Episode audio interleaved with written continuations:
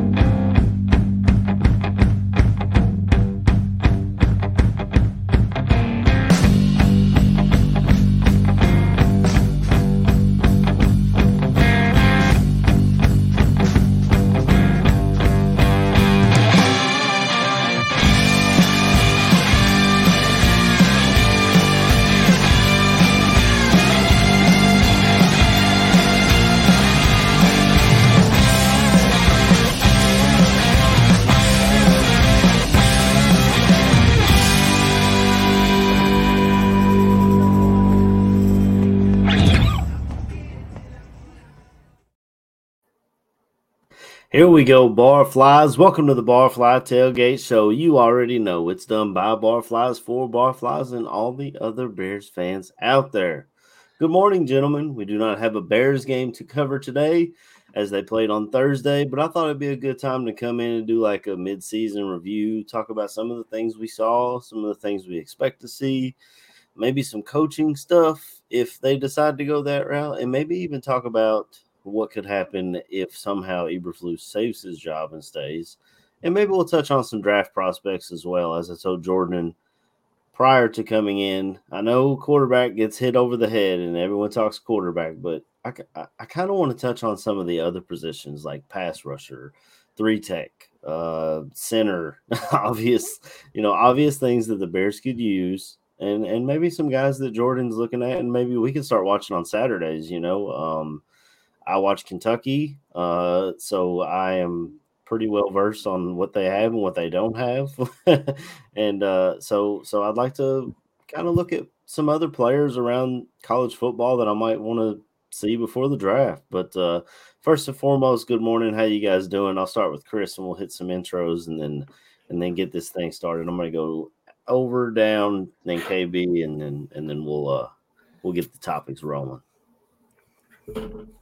Cool. Yeah, yeah. Good morning, gentlemen. It's always great to see you, fellas. Sorry about last week. I'm a little bit under the weather, uh, but I'm back, back to full force. So, uh, yeah, uh, great, great, to, great to be back with you. And uh, yeah, I know we won on Thursday. We're a bit ugly, but at least we won. And uh, I just know today is going to be another great show with you boys. Yeah, it was. It was definitely an ugly game Thursday. We'll get into that first, probably. Go ahead, Jordan. Uh, good morning, fellas. I'm happy to be here as always. 7:09 a.m. California uh, time, so nice and early. But you know me, I don't I don't stop working. I'm either cutting up film, I'm talking draft prospects. You got me here prognosticating about what happens if this moribund franchise keeps the PE teacher as coach. But I'm, I'm happy to be here with you fellas nonetheless. so always happy to be here and chat. As always, we're here because of you. So thank you so much for being here, Focheesy, uh, Jeremy, Robert. AC Adam, Cornelius, all you fine gentlemen. We appreciate you being here. Absolutely. Uh, KB, good morning. The uh, Michigan Wolverines won a big one yesterday, and Focheesy's already given you um, the congratulations as he is a Penn State fan. Oh, yeah. Uh, I know Focheesy is, and, and I kind of feel the same way about Kentucky. Um, the way they just don't show up in big games when the when the lights are bright and and all eyes are on them, they just kind of they just kind of dwindle away. Um, how you doing this morning, KB? Oh man, your boy is great, man. You know what I'm saying? I did a smart thing. I came home and went straight to sleep, and I was like, go ahead and set this young alarm so your boy can get up. You feel me? Uh, that being said, man, yes, it was a great win yesterday. Uh, it's it's it's nice to see a team, you know what I'm saying, that's very well coached, no matter who's the head coach at that point. Play a good game. Uh, you've seen them pivot after a certain point because uh halftime we stopped throwing passes. It literally became we're just gonna run the ball down y'all throat. and I was there for it. So yeah, your boys doing good, man. Uh, shout out to the Penn State uh, community, man. Y'all, y'all legit scared a, a, a coach into saying, "Let's just run the fucking ball." Yeah, I, I, I, I mean that's how I looked at it. So yeah, that kind of hurts. Uh, I know, I know Jordan's a huge JJ McCarthy, Yeah, oh, and yeah. uh, Oh, yeah. and his stat line kind of like there's a guy that I, I went to school with, and for whatever reason he's a USC fan, but he talks all college ball, and he was like, I just don't like this stat line. The Big Ten quarterbacks are all bad, blah blah blah, and I was just like, I don't know, man. I, I just obviously he's a USC fan, so he's a Caleb Williams fan, but Yeah. I just it, that's the thing. You, your coach realized that you know what, this probably isn't the route to try to go. My boy threw eight passes yesterday. Yeah. Eight. he completed seven of them. He threw eight passes, and he did not complain. I didn't hear anybody bat an eye about it for real. The team did what they had to do to win the game, bro. Yeah. So Yeah, that's good coaching, man. If you see something working and that's what you pivot to, that's then that's what you pivot to if it's working, you know. Uh, but we'll get into a little bit about the Thursday game. I stayed up late, watched it. I went to bed when it was like 16 to 10. I don't even know why I stayed up that late because that game was so slow and I thought we had a shot to lose, honestly. Like for a lot of the game at the start, we looked I mean the defense didn't look bad, but it just felt like we couldn't get any traction on offense. I expected D'Onta Foreman to have a huge game against his former team, and he did have a pretty good game. I think he had 80 yards and a touchdown. So, if there is a player of the game, I guess he would be the one. Um, but it was just really ugly and slow, man, and it's just so boring to watch. And I and as I watch football today, like all the other teams, I'll be like, why why can't the Bears do things like that? It's not like we don't have people. You have DJ Moore, who you gave the ball right out the gate, and he ran for 16 yards, and then you didn't touch him again for I don't know a quarter and a half or something before he finally got another target. Like I, I don't understand, and and I don't know if this is coaching or if they. I, I just don't know, man. But it's so heartbreaking to watch my team be boring and grind out victories against it was a bad team beating a worse team. Let's let's let's not beat around the bush. Both these teams were awful. Um the one possible good thing is that our undrafted free agent quarterback played to the same exact level as the number one overall pick for the Carolina Panthers.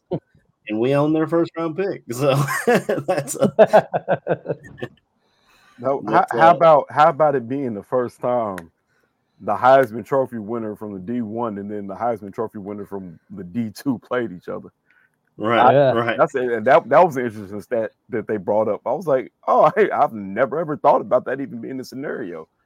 But that's actually, I was I like, that's, mean, that's actually um, pretty dope.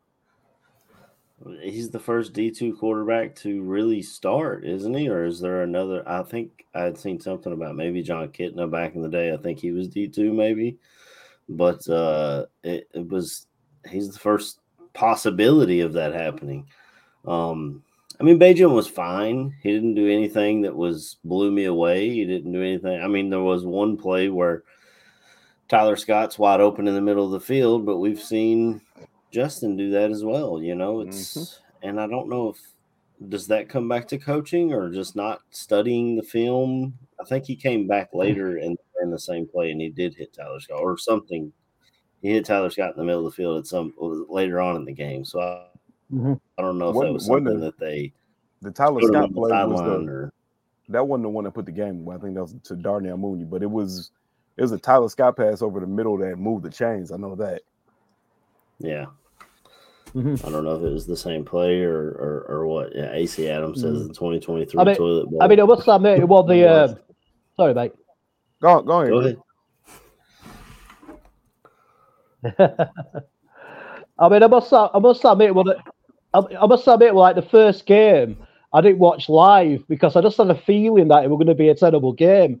So I didn't, I didn't, I didn't watch the game until like the Friday morning. So like I would try not to see the score on my phone, and my God, I made the right decision because that was such a hard fucking game to watch. It was so dire, like two two drunken people trying to fight, and they just couldn't connect. it was terrible. And uh, but I must admit, the one bit what did really excite me was the play of Sweat. I know, I know, like Sweat didn't actually get a sack himself, but the amount of pressures that guy got on on their quarterback just released all the rest of our defensive linemen to actually get sacks. And uh, you can just see that D line slowly developing now with with friend of the show Andrew Billings in the middle, and then Sweat. And if we can get if we can get the other guy to play well that we brought in this year on the other end, then you know that D line starting to look good. I mean, I think we're sort of fourth or fifth, you know, best against the uh, you know against the rush which is amazing to see how shit we were at the start of the season. So I, I, think the defense has really sort of picked up over this last sort of month, really. But the offense, they just went for me. That it was like overly conservative. Obviously, what they were trying to do is they were trying to make sure that Bagent didn't turn it over so many times like he did the previous game, and they just went ultra conservative. And you could tell he was really sort of doing his check downs quick and just you know dink and diving the ball out of his hands. So uh, yeah, I'm glad we won it because obviously it helps us with the draft. But uh, as a sporting spectacle, like AC said, it was it was lacking in drama and skill a lot of the time. Yeah, yeah, it's pretty bad. Uh, what did you think of the game Thursday, Jordan? Uh, I mean, I covered it with Aldo. So anybody that's interested in kind of hearing live takes, I did the halftime show and after game with Aldo, and that was a good time. But uh, you know, it's it was fine. We'll take a win wherever we can get it, and I certainly think I said at the time that you'd rather win that game than lose it. Uh, yeah. Carolina certainly has a better chance of handing you the number one overall pick now because, I mean, I hate to say it, the Bears are one of the worst teams along with the Panthers. So um, certainly they aren't going to face much worse competition than the Bears. So likely uh, you have that number one pick locked up. Defense, defense. I mean, I'll, I'll, I'll give some credit. I put some out on Twitter at the time, and it was like early second quarter. I said, now that the secondary is healthy, you you know, I just told that the Bears defense would be all stars. And uh, I think you know I got some some some trouble for that because everybody's like, well, the defense is the reason they're winning the game, and certainly I'll give some credit. I think the defense was solid. I think Eberflus is calling a, a, different style of game than what Alan Williams was doing now that, and I'm sure a lot of that has to do with the secondary being back. Uh, but it's important to also remember that they are playing uh, the kid with the pop gun arm, and he can't see over his offensive line, and the offensive line is severely regressing, and they're on their second play caller of the season, and they're at one win on the, se- you know, it's all about nuance and context. So, uh, to I think Chris said it to Chris's point, I thought it was a really ugly game. Uh, it it's and and I mean I'll I'll touch a little bit more on you know AC you were asking I wonder if it's the coaching or what it was I I mean Tyson said it himself and it looked like it during the game and then luckily he reaffirmed it which is you know, coach told us just don't turn the ball over and we'll win the game. And so what you saw on Thursday night was the perfect example. It was one step above JJ McCarthy yesterday, but it was the perfect example of telling a quarterback, um, we're going to neuter you today. And we're going to ask you to simply just uh, throw, you know, the least amount that you have to, and don't take any shots. Uh, it's not worth the chances. Don't think that you have a cannon. We're going to just have you throw screens and throw flats and Maybe you can throw an occasional out or a dig if they're wide ass open, but other than that, don't put the ball in harm's way. And we're going to mm-hmm. play ugly football. And you heard Eberflus talk about that after the game. He was, you know, feeling himself, being all happy and cheery, talking about, well, it was a defensive game, and you know, I, it's fine. He's allowed to think what he wants, but I want to sit there and go, it didn't have to be a defensive game. You guys are two trash franchises this season. You're you're playing horrendously bad, and you turned it into a defensive slugfest. When the reality is, if you hadn't put a collar or a leash on your quarterback, maybe we could have done something different. Yeah, it just, I mean, Flus mm. came out after halftime and said they had something up his sleeve. I guess oh something God. up his sleeve was kicking field goal to go up six instead of seven. Like, as he did it, I was like, why, how do you not go for two there? Like, just conservative play calling. Like, and luckily we were playing the Panthers. Anybody else would have would have taken advantage of that and I think beat us. I just I hated conservative play calling. I just it's just mm. something to watch. You know what I mean? like I'm, I'm I'm glad I was able to go to bed and feel comfortable because I have to work early, but like give me some I'd rather stay like the the night we played the Commanders. I stayed up and watched that entire game and went to work with like 4 hours of sleep because it was just so fun to watch. Um, I did like what Chris said about Montez Sweat getting the pressures uh, and raising the level of the rest of the defensive line. We saw Justin Jones playing pretty well. Yeah. Uh, Ngakoue got a sack. Um, it, it, it was, I mean, that's that's positive to see. I'm happy to see. I love Jack Sanborn. I'm so glad I bought his jersey because he is just out there wreaking havoc. Uh, he did drop a game sealing interception, but that it almost makes me think.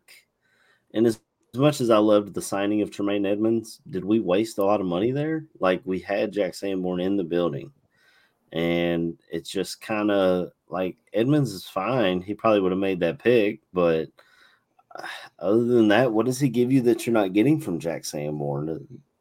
I, I don't know hmm. if you guys, anyone answer me. I mean, it's it's length. It's a, I mean, I'm being to be frank. It's it's length. It's a, it's athleticism. It's I, and the thing that you struggle with is a guy like Jack Sanborn, and this is even quarterbacking. A guy with a rocket arm can just see it and rip it in versus a guy like a Bryce Young or a Tua, they have to anticipate to be able to make up and overcome that. Well, that's similar in the case of Edmunds and Sanborn. Sanborn's got a good enough football intelligence on the field to be able to read out plays and be where he needs to be, even if he doesn't have top end speed. It's kind of the TJ Edwards effect, where unfortunately a guy like Tremaine Edmunds doesn't necessarily, he's never shown fantastic instincts. Um, he's much better in pass coverage but you also just can't teach length and athleticism. And there's not a lot of linebackers running around at 6'5, 240 um, that run all over the field. And again, I'm not trying to excuse Tremaine Edmunds' play. I'm not trying to say that Jack Sanborn hasn't looked better. All of that's true.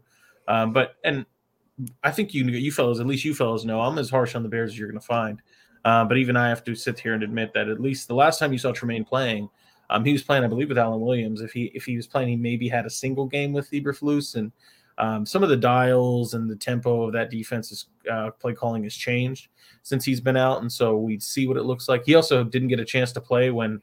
Uh, I'm not telling you that Dexter or Pickens are, are leagues better than they were when he was in, but the whole idea of a guy like him is you can't have offensive linemen coming up to the second level and putting hands on Tremaine Edmunds. That's not his game. And unfortunately, when he was in, there was a lot of that going on. Mm. Yeah, that's true. Um, yeah, I guess the height and speed. Like I said, I liked Edmunds a lot. I just, and maybe I'm just a biased fan who has a Sanborn uh, Sanborn jersey. Uh, but man, look, I feel like this: if, if Sanborns had Edmunds' length, we'd be looking at Fred Warner. Oh yeah, if he had his, if he had his length and size, we'd be looking at Fred Warner. Yeah, because instincts wise, I give I give the nod to Sanborn. Uh, hundred percent. The kid, the kid is legit. What the Eagles got with T.J. Edwards, he's just he's so instinctive. He knows where the ball is going to be. He's going to be there. Yes, he's held back by the limitations he has. Even though sometimes it looks like he doesn't run the four seven that they say he runs, it looks like he's a little faster sideline to sideline than what he actually is. But the kids, he, he, he just seems like a natural born leader. Uh, you got to be happy to have him on your team. I I don't know how you can continue to not keep him on the field at this point though, because uh, I want to say he probably looks like one of the better defenders we have right now. yeah, yeah, and a, a, lot of people are talking that just to stick with linebacker. Um, obviously, the Roquan Smith thing that came out this week, uh, talking about he's glad to see his career not going down the drain this and that. Um, TJ Edwards' numbers are comparable to Roquan Smith's. Roquan Smith just happens to have mm. a lot more around him. A um, the best, and, the best defensive play caller right now, and maybe outside of Brian Flores, that's what he's got going for him. Right, he's got all of that. Uh, I just, to me, and I said this on Twitter. I'm pretty sure. Number one, the Bears offered him the same contract they gave Tremaine Edmunds, and he turned it down. He wanted an extra two million a year, and they didn't want to give it to him. So they offer. I'm assuming because they don't just pull that contract out of their ass. I mean, Edmunds was signed the the like five minutes after free agency hit. You know what I mean? So um, I, mm. I would be willing to bet that they offered him that contract and he turned it down. And then he asked for a trade, and they gave him that trade. And then he says, You know, I just I'm glad my career is not going down the drain in Chicago. Like to me, a you know what they offered you. No one else knows what they offered you. And B, if you're a great player, yeah, you can go over that. You can go join a franchise that's consistently going to the Super Bowl or shooting for a Super Bowl, or or you can see yourself as the guy turning that around. And if I was a great player, a D1 athlete, a guy who who went to Georgia or a great school and got drafted in the first round, I feel like I would want to be part of the turnaround rather than like those players back in the day. If they were just like, I'll just go play for the Patriots and compete for Super Bowls, like you could do that, or mm. you could try and be part of the reason why a team turns it around. And I just, I felt like it was, mm. and I love Roquan. I mean, I was about to buy his jersey if we'd have re-signed him, but I didn't. Um, but I just those comments, while they may be true, he had he had no reason to say something like that. He could have just said, "Look, I enjoyed my time in Chicago. There's I was part of a long lineage of linebackers. I was a first round pick. They offered me something and I didn't like it, so I left." But instead, he took digs at us for no reason while he's on a better team. Like Hmm. Jordan, you're laughing. I don't. I bet, I'm laughing, I'm laughing because I'm not. I I want to be clear, AC and Chris and everybody else in the chat. I'm not at all besmirching you for having a negative opinion on Roquan, but I have I- to. Maybe I'm just the contrarian, but I agreed with him. I was like, I mean, I'll- 'cause let me, so let me pitch I'll- you this. I'm with you on this, Jordan. okay, because because I feel I feel like the comments were taken out of context when you put in the whole perspective of that that interview. Yeah, Okay, I Listen, didn't listen to the whole point. interview. I just heard Oh, the the, the no. stuff that they put out. Yeah, go ahead, Jordan. Because you got to think like there's very seldom are you going to have a player just go, "Hey, so Roquan, how's your day? Oh, let me tell you about how bad the Bears are, and I'm so Yeah. ready to." I mean, like- I was assuming that they asked him yeah, about yeah, his no, no, time no, in I- Chicago and now his time in Baltimore. but also but- like AC, real quick. This is this is like I'll rest my case on this. I'm with you. I think it's first off, I always think it's really alluring and cool to say a player played with one franchise this whole year. That's the gold standard to me. Mhm. If he was good enough to last long enough where they wanted to keep him and he never had to go anywhere, and all that's fantastic.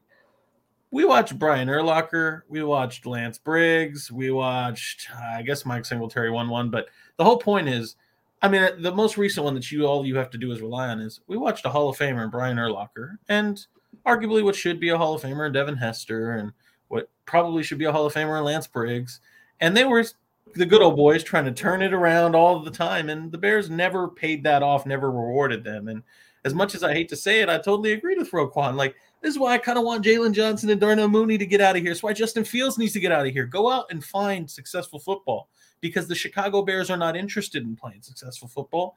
And I mean, look no further than how a team talks to you about what their plans are. Like I, I bring up the Texans are a good example. Uh, they're the most recent one where you know they're trotting out Davis Mills out there and they're drafting a corner and a guard in the first round, and they've got Davis Mills as their quarterback. They're not trying to win. And right now, when you're tanking last year and then you're trading out of the number one pick and you're just kind of trying to stockpile, it's not that it's a bad strategy, but the Bears are trying to tell you right now they're not serious about winning. And so if you're a Roquan Smith or a Jaylon Johnson or Darnell Mooney, I'm not saying they're bad players. We obviously want to keep those guys. But I, I don't, I don't blame you. Get the hell out of Chicago if you can. I know that's a piss poor take. I know that Bears fans are not going to like that, but that's, that's how I see it. This is this is how I see it because a lot of I what you bet- said make, makes sense, uh, especially when you listen to some of these fans talk. Uh, what was the what was the go go ahead, Chris? He, is he is he lagging? No, you you got a delay. no, no, you, you, you- you finish your point, KB. You, you go for it, mate. Okay. Uh it's but one of my things that I've always looked at is how how often do the fans of our team say we need to get rid of people? You heard it now. As soon as we traded for Montez Sweat, everybody was ready to shoehorn like, oh yeah, Jaylon Johnson has to go now because we have to get that second pick back. Uh look at how quick it is that we're sitting there. We've had Justin Fields for three years. His first year is definitely a fucking throwaway year because he was playing with Nagy then it's all of a sudden we need to get Justin Fields out the door. oh, we should we should trade Darnell Mooney. We need to trade uh, Chase Claypool. It's, it's folks saying we need to trade Yannick Ngakoue, even though he's here for a fucking year. Like this, my point is that we even as fans are so quick to try to turn this roster over, and it's a reason why we don't have talent. All the talent that we are, we always have. People are ready to get out the door, and even when we have the talent, they do push it out the door. Roquan Smith's whole conversation, yeah, they they they asked him about his time with the Bears. He sat there and pretty much said, "I loved my time there." He loved being in the city. He loved being on his team around his teammates. But when the shoe was down, you had to look at this man's been on this team for what five four or five years now, and you've been to the playoffs and had a serious chance of contending once. And yeah. then you look at the fact that you know what, we're not going to go anywhere in these next couple years. Yeah, the man at a certain point, you have to look out for yourself and what's your best interest. Sometimes money isn't the best interest. Sometimes going somewhere else where you actually have a chance to do shit especially when it's something you enjoy, yeah, you go take that that chance. So no, I'm not I'm not mad at Roquan for what he said at all because, like I said, it was taken out of context. All he said he didn't he didn't say the bear staying on the Bears was to waste the time. He didn't. All, but what he said it insinuated it. Hey, I enjoyed my time in the city, but where I'm at right now, I'm just happy at the fact that I I can contend and my career isn't going down the dumps. Yeah that what he said is the truth, whether Bears fans want to hear it or mm-hmm. not. If y'all don't want to hear it, stop supporting the fucking team. Because the, the sad part is what he said is the honest to God truth. We have rumors, and what we we all have to come to the humbling reality is the fact that Eberflus might still be here next fucking year. That's a humbling reality we have to live with. Eberflus might be the head coach next year because how many times have we ever sat there and said what the Bears should do because it makes more sense to us. But the the reality of the fact is, oh, it makes more sense to them to them to do what the fuck they're doing and keep mediocrity in the building. Mm. That's all I'm gonna say. Yeah, it seems like the defense is starting to come back together. Uh, but you did say something about money not particularly being a factor. But for Roquan, it seemed like it was. That was a large factor. I mean, he went to Baltimore, and I believe mm-hmm. they paid made him the highest paid linebacker in the entire league. Correct or wrong? No, they did. So oh, they did. So money I, I is a large that. factor for him. On top of that, the guy didn't have an agent. You have to have someone in between saying so. So you're not hearing all of the factors of why they don't want to make you the highest paid linebacker in the league. What are the factors between that? And your your your agent is supposed to be between you.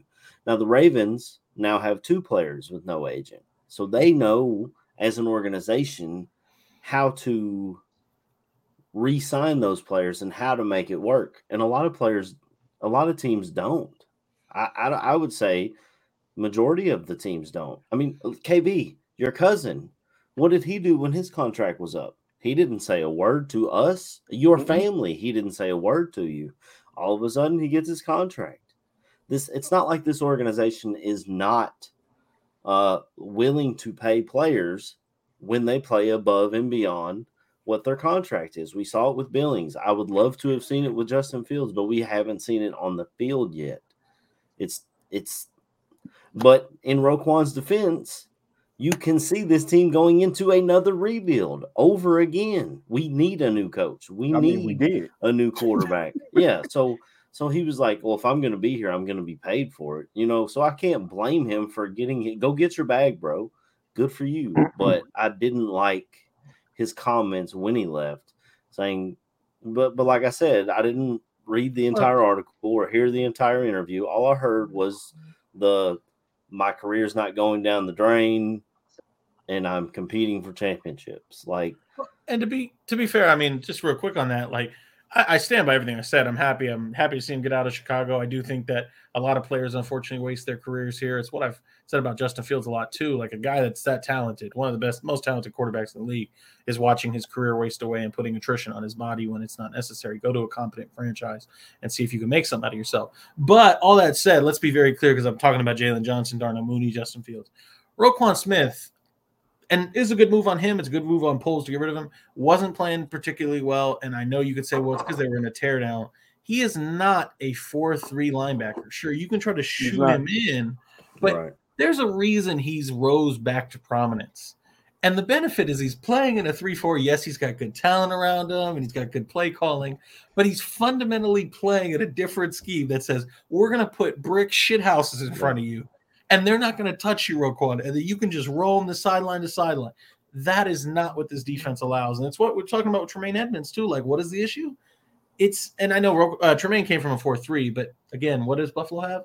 Dogs. Even if they're not the most yeah. effective pass rushers, they also have plenty of lines of defensive line to just make sure you don't get to the linebacker. So I mean, it's we can talk Roquan, but I mean, I think some of it's good for him. Some of it's also it wasn't. He, he wouldn't have been a fit for the Bears. Honest to God. Yeah, yeah, and we all kind of saw that too. He didn't fit this new scheme that they were going to. They tried to pigeonhole him into the will linebacker last year, and it, he he wasn't playing great. And as you said, Jordan, he didn't really fit this scheme. I, I'm not myself. I'm more of a three four guy. I always have been. I just I just uh, I don't know. We we need to move on though. There's a lot of other topics to cover, and we just spent probably 20 minutes about a guy who doesn't play here anymore. Uh, but uh, as far as guys who do play here and who we are looking to possibly get extended, do you guys think they get something worked out with Jaylon Johnson? Uh, I know guys are in the chat talking about Eddie Jackson. Uh, I don't know if I don't know if they'll keep Mooney. I think they see Tyler Scott as giving them what they get out of Mooney. Um, Chris, I, I, I feel like we haven't talked to you all day, man. Uh, tell me about Jaylon Johnson. Do you think they are able to work something out? And then if there's players I talked about, um, go ahead and uh, and touch on yeah. those as well.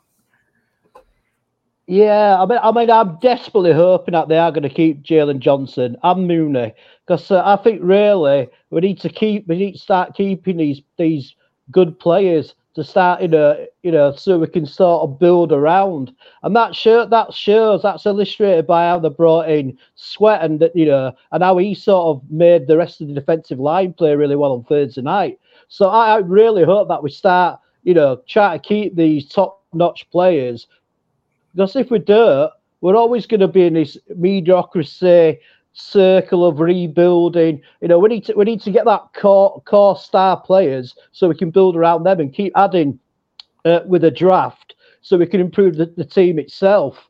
Um, so uh, I'm desperate for him to keep him. I'm de- I think Mooney should stay.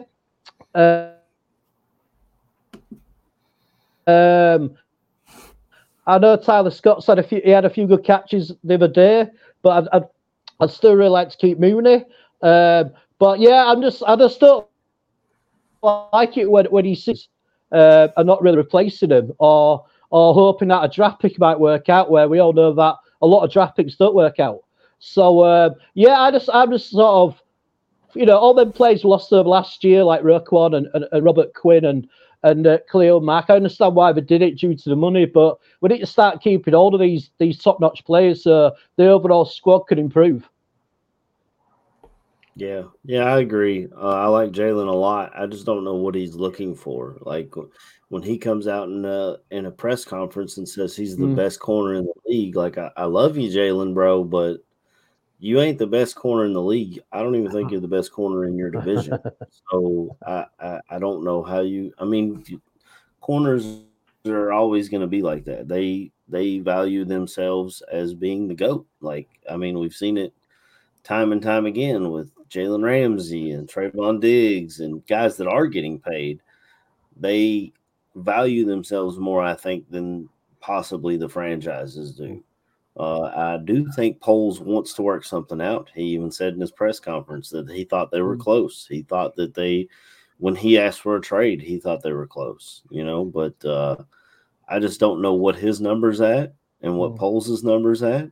And if they can find something in the middle, man, I just they're not going to pay him 25 million a year. They. I mean, yes, they did that for Sweat, but that's a pass rusher. It's a different position and they've invested highly through the draft in the corner with Tyrique Stevenson, Kyler Gordon, Terrell Smith. There might be some guys coming mm. out this year that they that they look at that they might think they can get as well. I just I don't know if it's in the cards for Jaylon as much as I want him to be here. Um, and he's kind of he's kind of going off on his own. He gets mm-hmm. a lot of radio hits every week at the score where he's kind of talking out about it and lets people know how he feels. I just I don't know. What do you think, Jordan? You think they'll bring back Jaylon or uh, that one? I do think. I mean, I I mean, we'll see if Eberflus stays, but I would. Man, you'd be shocking to me if you have if you have two dense coaches, two dense GMs, assistant GM that don't see the value of a. Because I'm not telling you he's elite. I've always said, and and I'm he would never take the contract I'd offer him because I'd be hard pressed to go above 15. Uh, but I've always said, if you know, if I'm not going to squabble over a million here you know, couple couple million maybe. But you know, the, the thing with him is he's not a top flight corner, but he's you know right there at the top of tier two. And what I mean, and to Swift's point, I don't see him going anywhere either. Especially that's why you lock up Sweat. You have the franchise tag now for mm-hmm. Johnson. Uh, to me, he's a good he's a good corner. He does a good job. He doesn't get thrown at a lot. I've said before he plays on defense where they also don't have to give him chances for interceptions because they throw at every other corner that's opposite of him. Mm-hmm. Uh, but I also, to be fair, the reality is it doesn't really matter when when you're a top flight corner, you find your way to get your hand on the ball. That's Revis, that's Asante Samuel, that's Jalen Ramsey, that's Xavien Howard, that's Jaire Alexander. You find ways to make it happen, and Jaylon doesn't do that enough, right. which is why you don't get compensated at that level. I think the transition tag may be more in play for them than the franchise tag. That way, someone and we have if i'm not mistaken we have the most cap space in all of the league so someone else can draw up a contract and we have the money to match any yeah you can although i would warn just because i mean history is a funny way and how it repeats itself um, that's something that the bears did with kyle fuller and mm-hmm. the bears I, I, anybody can go back and look at it the packers actually set up a, a contract that was kind of like a bomb yeah the green um, green bay poison does from that one yeah, like they literally set up a trap for you, and you go, okay, well, shit, we don't want to lose Kyle Fuller, so you sign that bad contract, and you end up just carrying a lot of what you really wouldn't have wanted to pay in the beginning. Um, and you know, it's not that it has to be that way. You can plan for alternatives to where, well, if somebody gives them a contract that we don't agree with, we have to move this way to fill the hole. But uh, we've watched that literally in history of the transition tag blowing up in the Bears' faces. Yeah, that's true. I mean, I just feel like where our cap space is at. I don't know. Like when we when we did that for Green with Green Bay, they were able to hit us when our cap space was at a bad place. But I mean, right now there's there's and I I don't know off the top of my head what all the cap space everyone has is, but pretty sure the Bears are right up right up there um, and, and, I see Swift in the league. I see Swift saying like, "Yeah, we let the the Packers write that contract." Indeed, Swift, but that's what I'm talking about What with AC is if you assign a transition tag, you are kind of let it's kind of like give granting a trade request.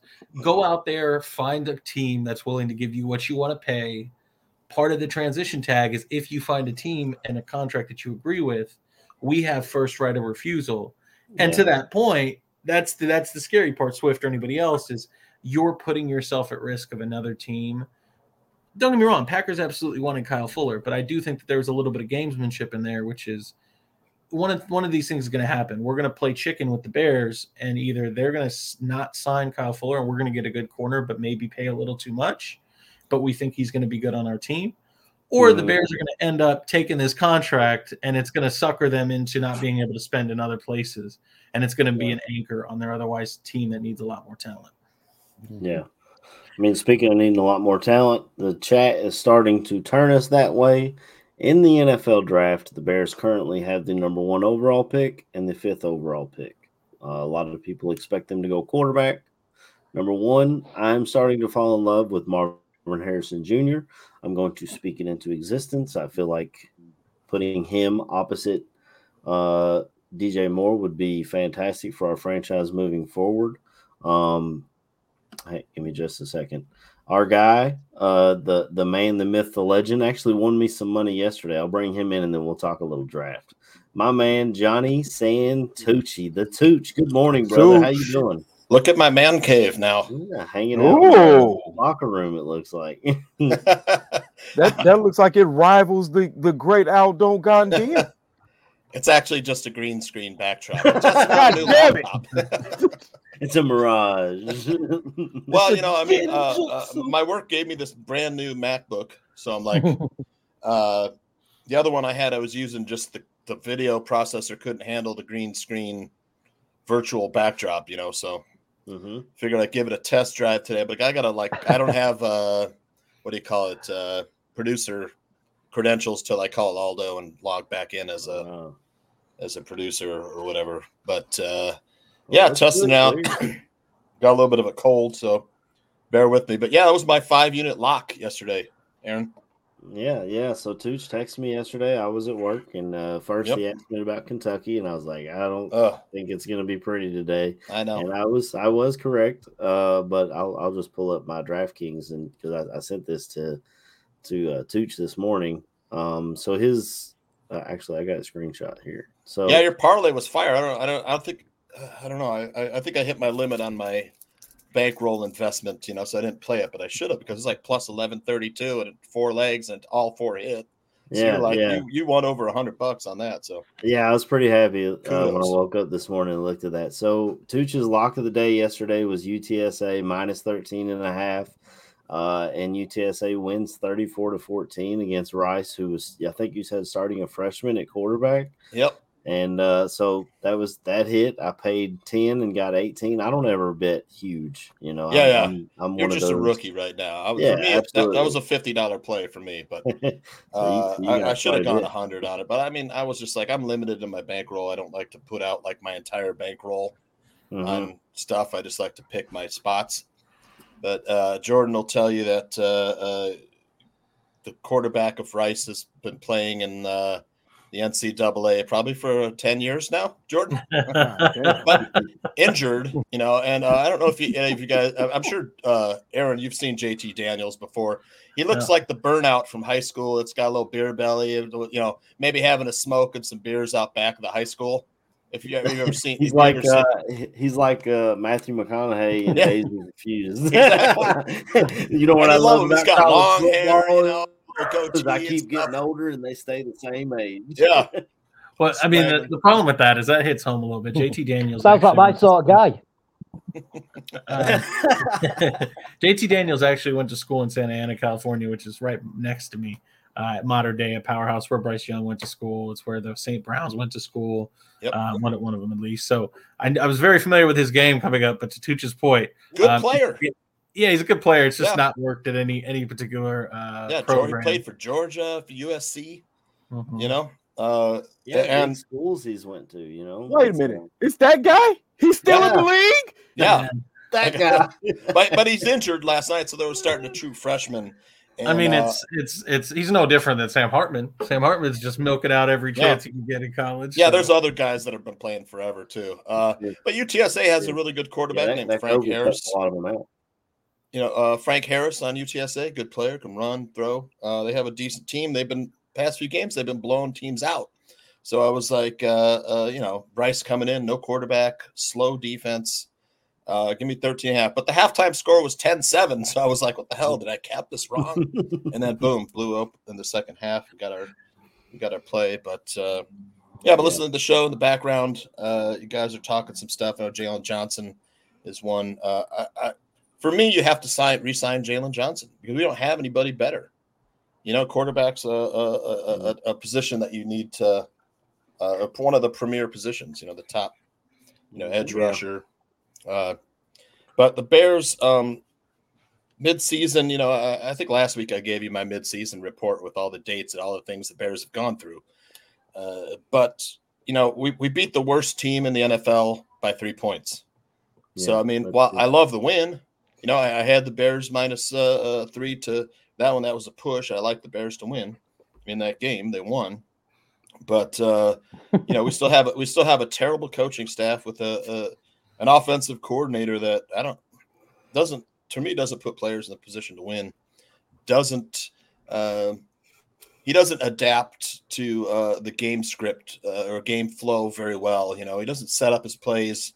You know, by showing one formation and, going off it down the down the next. And you know, uh, I forgot the second half where we, we lost to the to the Saints. Uh, we had a ton of success in the first half, The 2nd Mhm. half, we got away from all of that stuff. So, uh, as far as uh, uh, next season for the Bears and draft and all this stuff, most important thing we have to do, or at least Ryan Poles and Kevin Warren have to do, is evaluate the coaching staff and evaluate Justin Fields. That's that's it. You know, uh, well, the best outcome between the Bears and the Panthers would have been a tie. You know, where, we, where, where our, our draft slots, you know, were uh didn't didn't fall too much, but Yeah. uh, uh, you know, we have as many wins as we did last year, uh, and we're, we still have uh, uh, what eight games left or Mhm. ten, uh, seven games seven, left seven. Yep. seven games left. So we've already improved on last year. That's a fact. You know, you cannot deny that we haven't gotten better. That's what worries me. yeah. That, you know, about reading from my notes. keeping this coaching staff is Yeah. they'll say, "Well, we've Mm. we matched like." yeah, to me, this is the worst coaching staff in the Yeah. NFL now So that I Josh pulled up McDaniels' Tankathon staff has been, order. has been let go. But yeah, this is this is the worst coaching staff in the NFL now. Now that Absolutely. McDaniels is gone, but uh, Dennis Allen is probably right there with Eberflus. Uh, Yeah, yeah, he's not uh, doing too good with the I mean, I'm not- either. I The mean, decision to not kick a field No. goal at fourth and one on the 17 yard line against the Bears gave the Bears a chance to win Yeah, the game. That yeah. was stupid. Tooch, to be fair, I, I, you the eh, you heard from me is uh, Yeah. I'm not actually disagreeing with you. Dennis Right. Allen as a game manager and a head coach managing the situations in a game, you're absolutely correct. What I was saying is, I just didn't. Uh, the eh was about putting him in the same class as Eberflus because at least on a defensive Fair- play fair calling enough. schematic, Dennis Allen's defense plays like a cohesive defense. Yeah. and And like Aaron think Kearns has been saying all year long, Matt Eberflus plays an outdated defense in the NFL. yeah, I mean, that's, I, have Yeah. quoted that. I tweeted out Aaron, Aaron about that. I don't know how many times I've quoted it and tweeted out. It's an outdated defense.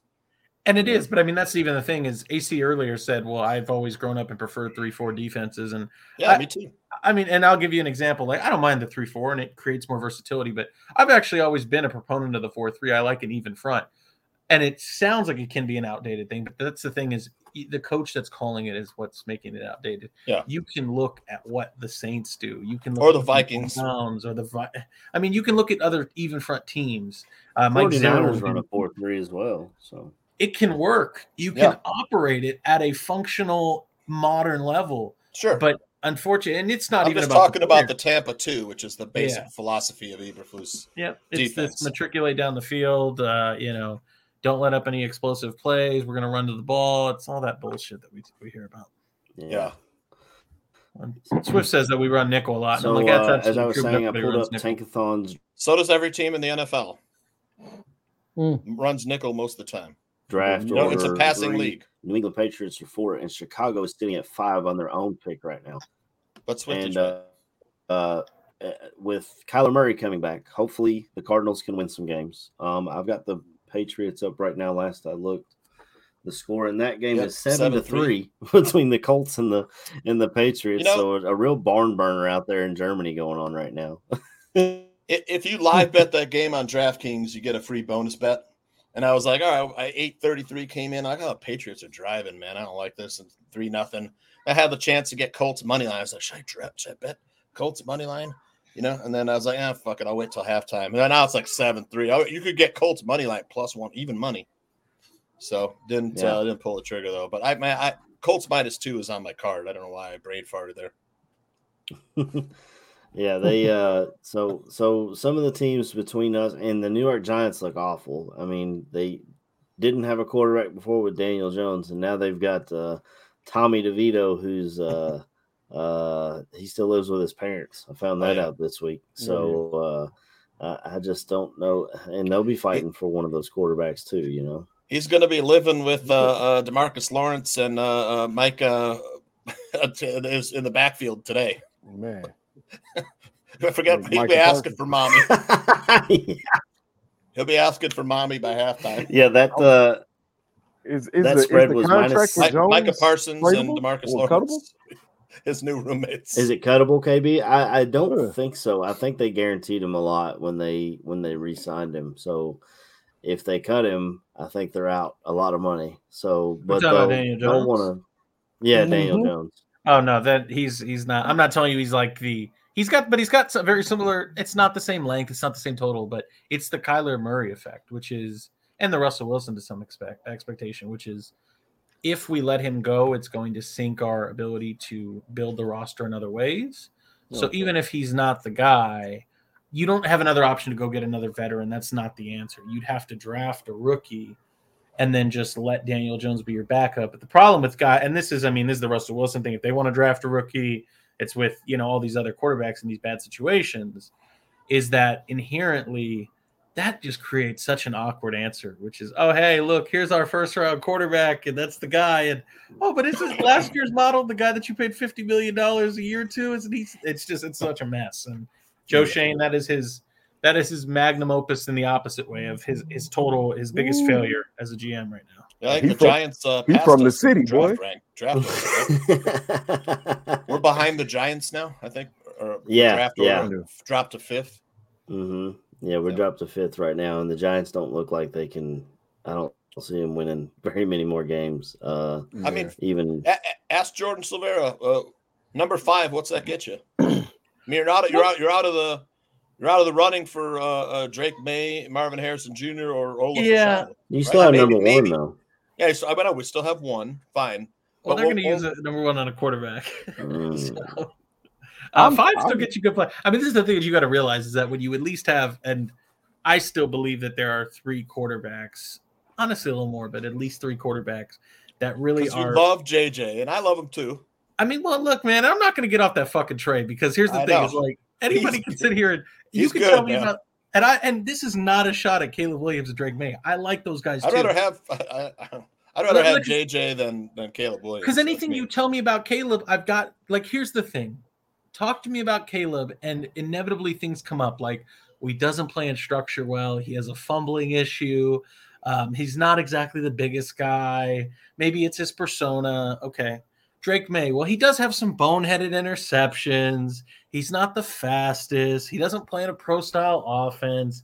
Uh, you know, how how actually ready is he for prime time?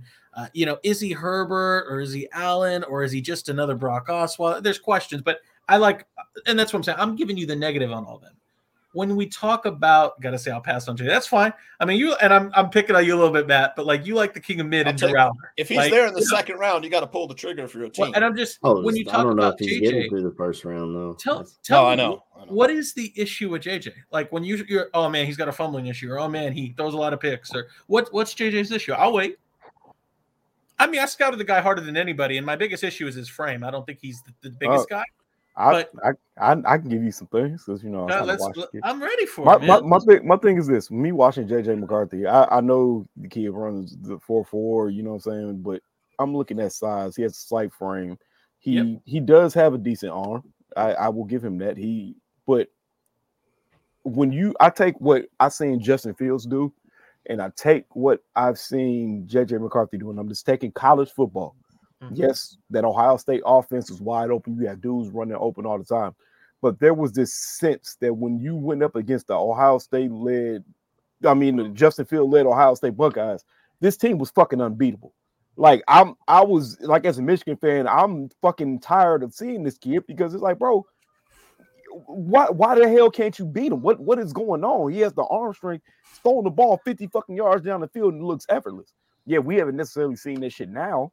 Uh, but yeah, yeah, we have. Let me rephrase that. Yeah, we have. He he does throw the ball downfield effortless. but I'm just like, bro, when I the JJ McCarthy led Michigan Wolverines, Mhm. as a fan, I've never once said that I'm worried about JJ McCarthy, like honestly beating anybody. You know what I'm saying? Wow. Yesterday, kind of, yesterday, kind of was like one of them things. Yes, you pivot. JJ McCarthy didn't. You didn't need him yesterday to beat the Penn State Nittany Lions. You didn't, and they showed it at the halftime. I like JJ. He is a good player. When he came out, everybody was still trying to say say the same thing. Michigan still needed a quarterback. They weren't really giving JJ that love. I Mhm. know this. I my Michigan friends were saying the same shit. We don't have a quarterback, even when he was there. Yes, he's gotten better as the years has gone by. He he looks more ready to be a pro style quarterback, which is a good thing. But if you're telling me right now, hey, you're gonna give this kid a first round pick, you'll give him this money, he's gonna come in. I JJ McCarthy wouldn't see the field at all next year for me. Wow. He would not. He would sit on the bench and he would learn. Even if you decided to keep Justin Fields, I would have JJ McCarthy sit and learn because I, I just I just don't feel like he would come in and lead a team like that yet. I don't think he's ready for that. That's crazy. I mean, I respect your opinion. I'm just, as you can see, this is genuine emotion. I'm Oh, just- I, I, know, I know it is. No, Like, yeah, JJ, it's JJ no could play. JJ though. Start somewhere, man. Like I said, I, I read you off that list of, of uh, quarterbacks that started last week, I- including Tommy think DeVito, Tyson him. Bagent, Aidan O'Connell. It O'Connell. would be who There's a spot. You got to Well, 'cause- land in the right spot, though. I'm just like I my biggest gripe with him, and I'm it's not like it only is one, but it's the frame. It's the fact that he doesn't get equal opportunities, uh, which is challenging. But like I'll give you a great example, and this has been all year, and it's it's fine. It's where he went to school, but Drake Maye and the U and I mean even Caleb Williams, but really we're talking about North Carolina here. It doesn't matter how they get down to the red zone. They're like, ah, we're not interested. Give it the ball to Hampton or anybody. This is going to be a Drake Maye touchdown. Oh, yeah. It doesn't matter what happens, whether he's going to pass or throw it in. We're getting our guy the touchdown. Every single time they get down to the red zone in Michigan, no, fuck JJ. This is a Blake Corum touchdown. Oh, yeah. It's not Oh, even yeah, absolutely. Touchdown. It's- Absolutely. You are taking opportunities for shine away from your quarterback. And it, ha- it happened yesterday. And that's exactly what they did. That's why I'm pissed off about it. But I mean, this is the thing is you say he, doesn't throw and he's got a good enough arm. Hmm. I mean, I don't know what throw you he doesn't make that you want him to make. Cause I've I mean, I've got fellas, I've got like 75 plays on my on my hard drive right here that like you want the 55 yard air, air yard throw from the far Mm-hmm. hash? I got it. You Yeah, want the you want the deep out from the far hash? I got it. You want to He's a smart the- kid, too, man. Like oh, he is. what, what So What my, is- my question is this: If you put his arm strength next to, J, to Justin Fields' arm strength, who has better arm? Just purely off of strength. I honestly, I'm not trying to even cap here. I think they're almost the same, equal. Because like I know we, this is maybe different, and I love this is a good conversation. I don't necessarily think Justin Fields has an elite arm. It's not bad. It's not even good. It's great. But if you were like, hey man, who's got the best arms in the league? Justin Fields would. mm, I mean, it's not. It's not top three. Oh no, no, no! I'm not getting the top three. It's I, maybe it's probably- five to seven. Like, uh, yeah, I was gonna say I probably put him maybe in the somewhere in the top ten. Not not yeah, top, top ten's five. fine. Maybe And that's maybe- what I'm saying, in is the like- between five and ten. 100% KB. And that's what I'm saying is I, with a guy like JJ McCarthy, I definitely don't think his arm lacks in any way. I mean, because like, let me give you an example. If you were to ask me, like, hey man, build an offense for JJ McCarthy, the first staple thing I'm doing because I see it all over his tape and he loves doing it. It's like how they Yep. get him warm. Yep. Is they ask him to throw out routes, Mm. and oftentimes he's striping them consistently from the far hash. So it's not your traditional. "Oh, I'm just driving at 15. No, he's going from the opposite angle of the field and driving it in there with velocity the guy that's doing that is kind of his warm up. Let's get him ready to go in the game. That guy's got a hose. That guy's got a plenty of arm to deliver anything you want. Where I guess you would say he's more restricted is, and again, I don't. Some of this is don't tell me what he can't do. We haven't seen it yet. Show me what he can. He Mm. doesn't drop his arm angle and throw it in a hundred different ways like Caleb Williams or Drake Maye. But I also just think some of that too is who he's around. Uh, yes, he's got Donovan Edwards. Yes, he's got Blake Corum. That you say about the Penn State game yesterday, and that game drove me crazy because I understand why you would do it as a coach. But the reality is, yeah, and Fochi's saying, I'm going to die on this hill. Absolutely, I'm going to die on this hill. Uh, because there's a situation where you have an offensive line coach. And what do offensive line coaches like to do? They like to run the fucking ball. And Oh, so, man. and then the other thing too is, I mean, we can talk about. I'm not saying Drake Maye or Caleb Williams have the greatest offensive lines, but they also have Brenden Rice and Tez Walker and everybody else. JJ McCarthy's been thrown to a graduate assistant in Cornelius Johnson, or a graduate student, and then he's thrown to Roman Wilson. Roman Wilson's the only guy he's gotten. If you want to sit here and try to tell me that Colston Loveland is a star tight end, nah, miss me with that. So, no, he's not. it- it- who is who's JJ playing around? Nobody. And this is what I'm saying. Like they had to run the ball. You know why they had to run the ball, KB? Is because their offensive line couldn't get any pass protection for the kid. I was gonna say this is this is this is a a, a perfect example, okay, of what I said yesterday because I I seen I, I believe you retweeted what I posted when I said just give me the entire Michigan staff, okay. If if the Bears asked everybody tomorrow and they said we we're picking somebody, give me give me Harbaugh and let me get that entire Michigan staff. I definitely We want watch- we watched a coach sit there and we're talking about the the the backup coach. Oh, I can't remember what his name is right now. Uh the uh Moore, I believe is his name. The uh Uh, Sherrone Moore, in. yes. Sherrone Moore. come in, and I watched as he made adjustments. This man sat there and said, "You know what? My offensive line ain't doing shit going backwards. What can they do really fucking good? Go forward." And I've watched I've watched the, the Bears backpedal and backpedal and backpedal, and not once did anybody ever say, "You know, we probably be good going forward." It starts by running the fucking ball. Yeah, It you're bringing up a lot of by running the you're fucking bringing up a lot of stuff. Um, so they said Jordan, you're going to die on this hill. Last year you had hills you were dying on, as did I. Larry T's thing here. Hard to predict quarterbacks. Who thought CJ Stroud would explode in the NFL? Will Levis also successful? I mean, I'm going to pat myself on the back. I had Levis Oh, second best quarterback in the in the draft, and it's kind of showing. I liked CJ Stroud a lot too. I, my biggest Yeah. worry with him was where he went to college, as Yep. opposed to what I saw on on the field. Um, I was Bryce worried Young about Bryce Young. Right, Too I was small. worried about him getting hurt, which he hasn't been hurt. Shout out to him. But yeah, so we, we die on this hill that that the prospects that we like, and it's and it's came out uh, since then. Um, Larry T says that uh, the the they'll eventually expose quarterbacks' weaknesses here in the league and stuff like that. I just, man, I don't- we, we can talk in circles about the draft here with quarterback. Um, I'm I, I was I- gonna just say, give me Marvin Harrison Jr. and and open the offense. I don't know, maybe I'm this is- crazy. this is I would take him number one. What's going on. You you could. You absolutely could. This this is my point I was trying to make earlier about the coaching staff and stuff like that. My thing is this: yesterday, just watching and just watching in general from my standpoint of being a fan, I would love to see Justin Fields operate in the Michigan offense. I would absolutely love it. You put they they put that kid yesterday in pistol sets, it, things that you could sit there. I I, I think the pistol was is, is a formation that we should probably be in a lot of the time. That's me personally, because at one point you can run downhill. I'm if they don't re-sign D'Onta Foreman, then I'm absolutely out on this for this franchise. Like Foreman has been a guy sitting on offense. All right, He's our best running back. I believe absolutely you need you need to re-sign Foreman. Put him put him in the pistol with Justin Fields. You have the option. Everybody says they want to see the kid run the ball more. Now, if you had Dr. Foreman running downhill and you think he's going to get the ball, and then all of a sudden you see Justin Fields hit a corner and he's up the field for 60 fucking yards, and then it sets up the play action. So now you can start taking the deep shots that Justin Fields is good at Mhm. with a with a deep a deep fucking route running wide receiver and, in DJ Moore. And then you got you still have Mooney. You can you can have Kmet run these seam routes. Like, bro, the Michigan offense would help Fields. I, bro, I'm just sitting there looking at it like this would be fucking beautiful. Yeah. But it, it, give, it gives you something to work towards. It gives you something, it gives you an actual play style. So, I- why do you guys think Foreman was inactive? But Just because he didn't play special teams, or because the coaches can't evaluate their own players? Because No they can't idea. evaluate. We know that. that. No, no, no, Chris. You know. Stop. Don't say you don't. You don't. You have no idea. You know.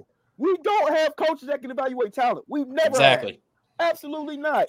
You don't draft a quarterback either with these coaches. No, no, I You don't agree with you, about mate. it- Yeah, if these coaches are gone next year, you could take a, a at the end of this year, you could you could draft a quarterback, Absolutely. but not with Eberflus and Getsy.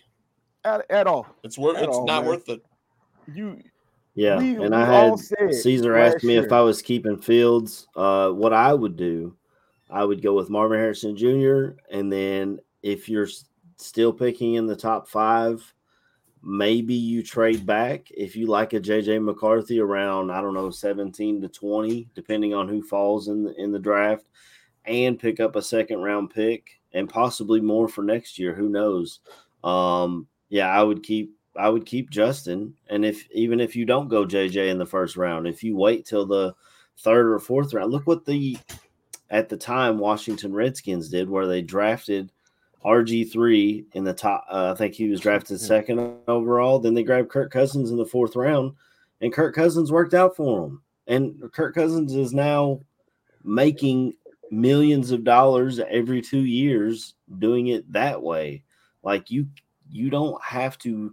You don't have to pigeonhole yourself into this is my first round quarterback. this is the future of my franchise. You can build around. Look what the 49ers have done. They have a great running back, a great tight end, a great wide receiver, a great defense, all of which drafted, and then they grabbed Mr. Irrelevant to pluck into quarterback position. Like when you draft a quarterback in the first round, they're all going to have warts, and we don't have the team around them to have a successful quarterback. I love Justin Fields. My entire family has a Fields jersey. I have a signed football. I love Justin coming out of the draft. He was my second quarterback behind Trevor Lawrence. And I just I don't we don't have the team conducive Yeah. to a rookie quarterback coming in with all of that pressure to to win, especially with this coaching staff. I don't know if My- my first move is to hire Harbaugh. Fields. Exactly. My Yeah. first move is to hire Jim Harbaugh. If he's not available for whatever whatever reason, give me Bobby Slowik. You talk about a hill to die on, Jordan. Give me Bobby Slowik. I just Which watched? C.J. Stroud break Oh, a yeah, rookie okay. record That guy. Okay. Makes for sense. 470 yards and five touchdowns under Bobby Slowik's offense. And he comes from my favorite coaching tree. And he knows defense as well. His dad Thank- coached for the Bears. Well, look at there. Oh, Yeah. shit. I mean, You don't remember? You guys don't remember? Right? He was on Wannstedt's staff. whiny. Yeah, I Yeah, I hear remember. him every I week remember on Toops the, telling you on about the Bobby radio. Slowik. You were like, "His dad? Is that his dad?" It's like I, I don't know his dad, but I know his name is Uh, Bobby I know. Slowik. He was on Wannstedt's staff. He has this really thick Southern accent. I think he's from Well, Mississippi That's or another, that's Alabama. another positive. You're you're telling Yeah. me all positives. No, here. no, I, I'm just saying. I remember him. Uh, Bears used to have a Bears used to have a safety named Marty Carter, or number 22. He was a Middle Tennessee State. Could he was an excellent tackler. wasn't the fastest guy, but man, he wrapped up. He led the team in tackles. Uh, Marty Carter. He was on Wannstedt's team, and and uh, they'd have Bob Slowik, the dad, on a press uh, defensive coordinator press conference. He'd come out and he had the thick Southern accent, be like, Marty Carter, that that guy, he's the best safety in the NF of L. You know, I, will never forget NF of L. You know, it's like The National Football of League. Yeah, exactly. he's the best safety in the NF of L. I, I, that, that quote stuck with me forever. You know, so uh, Bob Slowik has history here. Bobby Slowik would be great too. Jordan, good good suggestion. Well, Since yeah, that's I gotta give credit to AC. That's AC's AC, guy. yeah, great I- I- great yeah, suggestion, I've- you guys. My only, I and this is, I know people feel this way about Ben Johnson too, and Ben Johnson still remains my top in in league guy. Uh, Bobby Slowik, I just, it's hard when you got one year. We're not even a for a Yeah. year through, and Got to yes, be careful. and this is where like I push back a bit with AC, and, and it's not. You're absolutely right, especially with this when you add the variables like this coaching staff and this organization. Then 23, sure, I'm 22, 23. I thought it was 22. Could be- But- I guess 23. But you know this this organization this staff absolutely i'm with you ac but i think where i'm not is saying you have to have a team built up for a quarterback. That's ideal. I look no further than a guy like ron rivera who went through it and when he got to washington said we tried the whole bringing a quarterback in when we didn't have the team ready with cam and now i want to go the other way because we saw some of the challenges with that.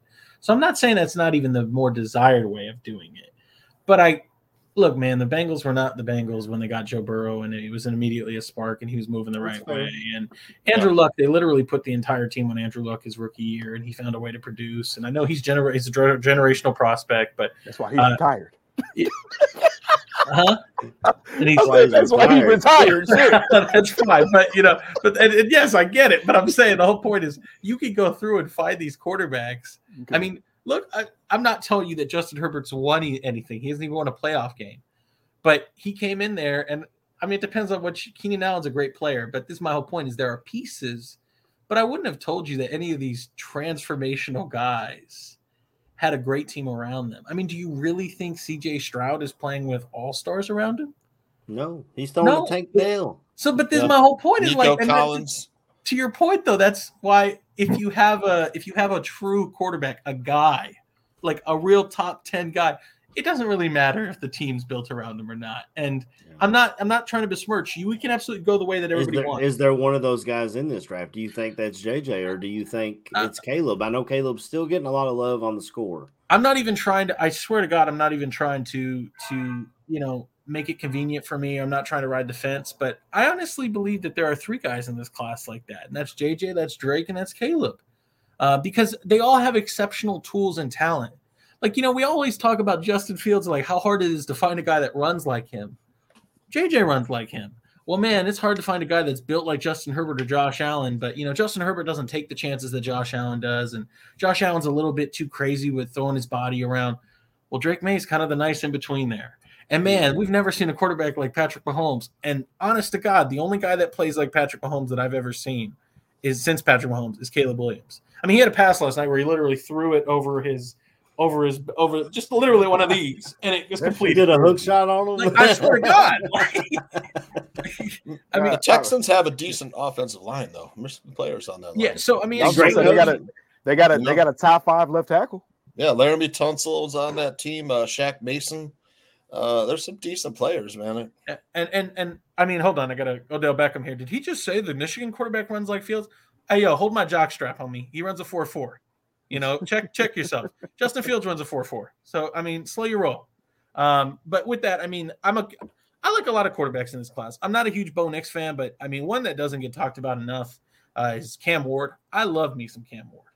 Love me some Cam Ward, and that's the Washington State quarterback. I'm not telling you he's a guy that you take top 15, but Mm-hmm. a guy that I like the tools of. Uh, it, J2K is talking about Jayden Daniels. I was gonna say I, I like Jayden Daniels, man. I, I'm not I'm not saying that's a top pick either. I'm saying tools wise, and he's played on I a team that wasn't necessarily super good. Does a lot for that team. I think Jayden Daniels is one of those guys that trusts himself to do things that he can't do. I mean, I saw him try to hurdle a guy. I saw him try to hurdle a guy week one against Florida State and literally get jackhammered into the ground. Like I Uh-huh. just don't want my quarterback taking those kind of hits. I just uh, Jayden's fine, but I mean, Like I said, So cheesy. McCarthy runs a four four.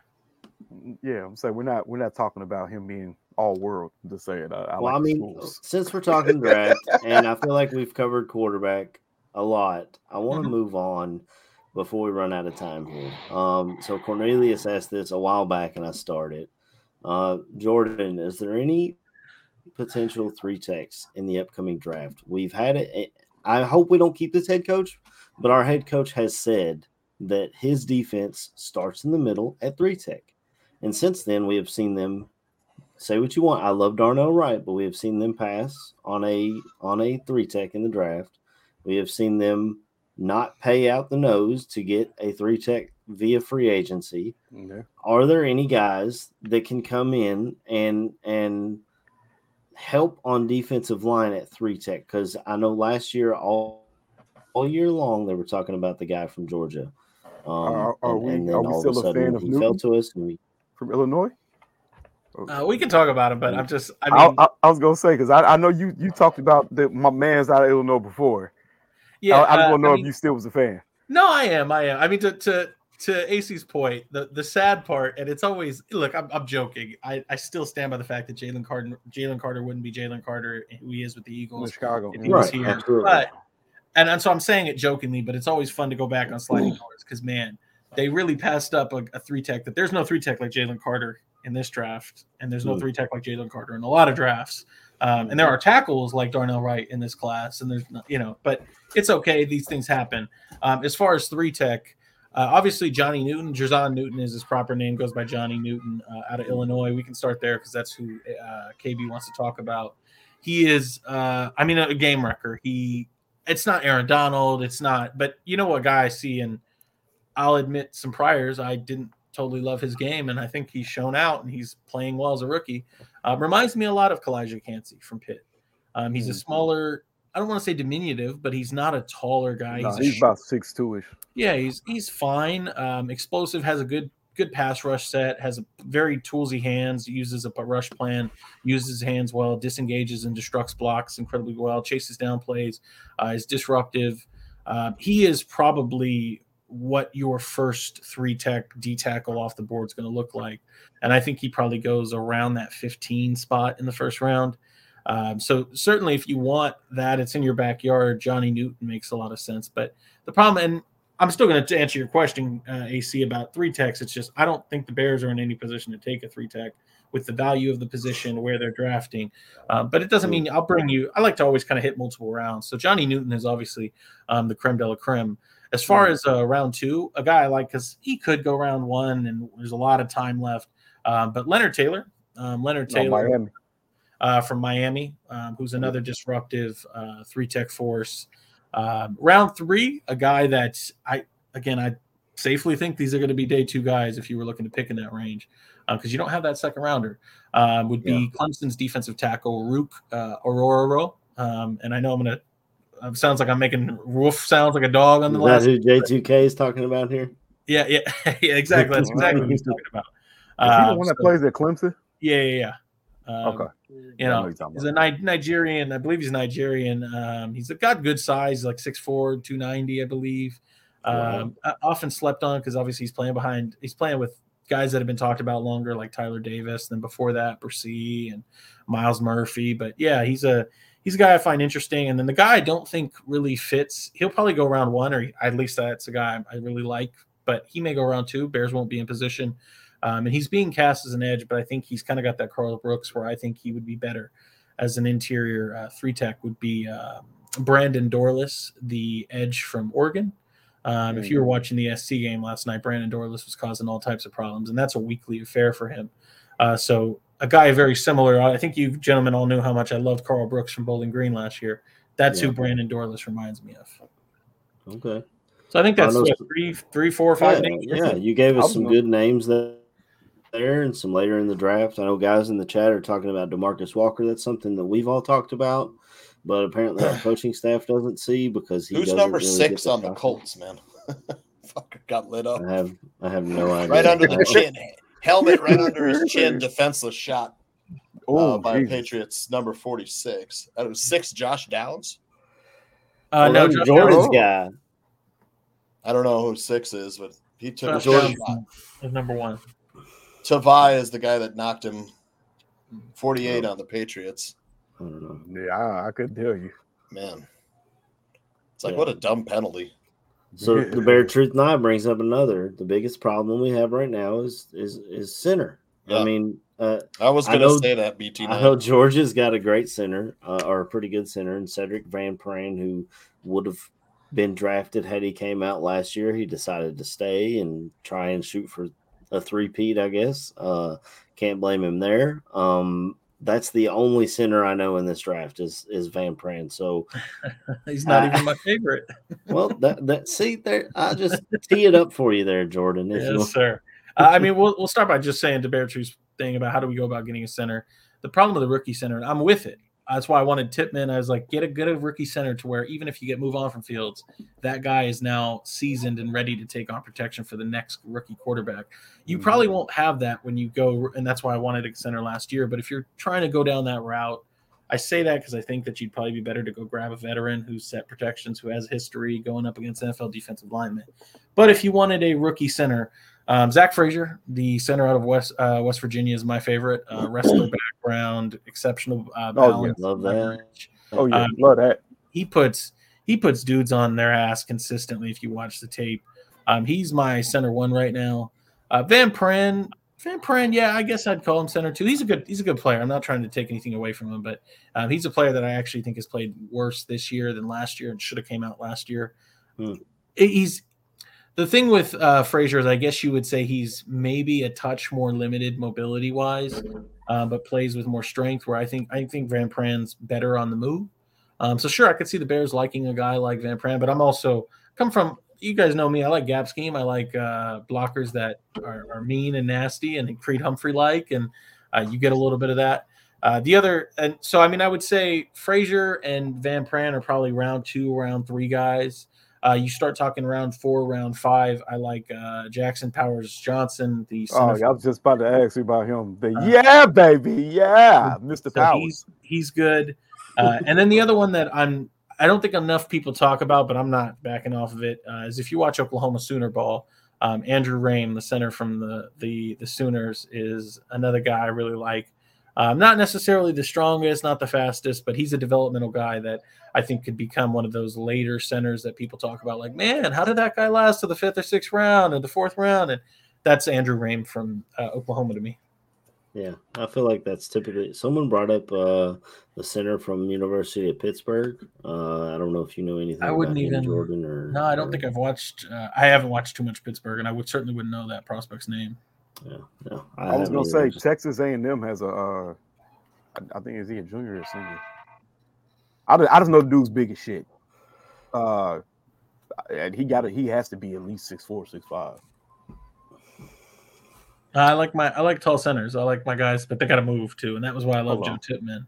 Hold on, let me let me Does that- real quick. Does that worry you if you have a tall center though, uh, Justin? If he is the quarterback, has I Bryce mean, Foster. hit centers in the back of the head before with balls. Like, Yeah. does, that, does that worry you about having a tall center? I mean, maybe it, I'll tell you, it certainly worries me if you have Bryce Young or Tua Tagovailoa or another short quarterback. But I, um, listen, if you had this kid in front of you, I don't think you would really have to worry. Well, but 'cause this the kid's built is- like a brick shit house. He's 6'5", 330. If he gets pushed back, we have a problem. yeah. Yeah, Yeah, and the thing do, is with, with with tall centers is I love I've always said I think that your blindside tackle is your most important position, but right after that, number two to me is the center. Yeah. Um, and to me, a pivot is so important, but that's why I like a, a tall, big, stocky anchor center that can really hold it down because a lot of these shorter centers, you're relying on your guards to really kind of close the elevator doors for you and be there, be your security on your left and right, where you have these big, hulking brick shithouse centers. Um, and they hold it down. And like, and, and the reason this is so important, I guess, let me go a little deeper for people. Um, the reason that's important is because you're playing an odd front defense. You're playing against odd front defenses primarily uh, in the NFL. So you're dealing with Vita Vea's and uh, Dexter Lawrence's and the variety of those big nose tackles that are predicated upon pushing your shit in um, at the middle of the pocket. And so having a guy that's got size and girth, um, you know, is important. Yeah. Yeah. Uh, I mean, while we're talking offensive line, to talk about our current Bears, they have plugged Teven Jenkins in at right guard, and they have him next to Darnell Wright, who are road grading in the running game. I, And I got to say, tell you guys, I I, I, like absolutely love it. Yeah, I was gonna say I think I like him next to him a lot better, bro.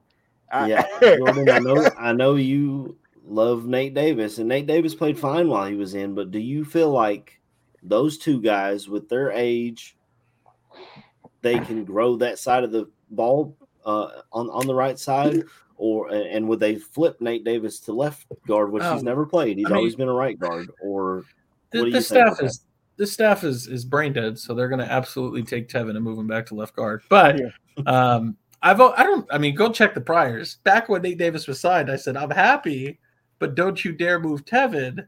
Please go ahead and ask Nate Davis to learn left Switch. guard from the beginning. How, ma- how many times we run behind those two last game? every Uh, time we not did it, it was enough. successful. I know, I know. Every time we were successful, but how many I times? tweeted. I tweeted that out. Not in the enough, No, right? I tweeted that out in the first uh, drive. Run behind Teven and Darnell. Like, what are you doing? I don't- I'm gonna Yep. say this. I'm gonna say this. Okay, this is because it, it, it is kind of jumping back to the center conversation. I know Jordan said it. He's like, you you want somebody who's who's a veteran. Yeah. Uh, there's a there's a guy that's coming out of Miami. Okay, fits fits the mold of the big center.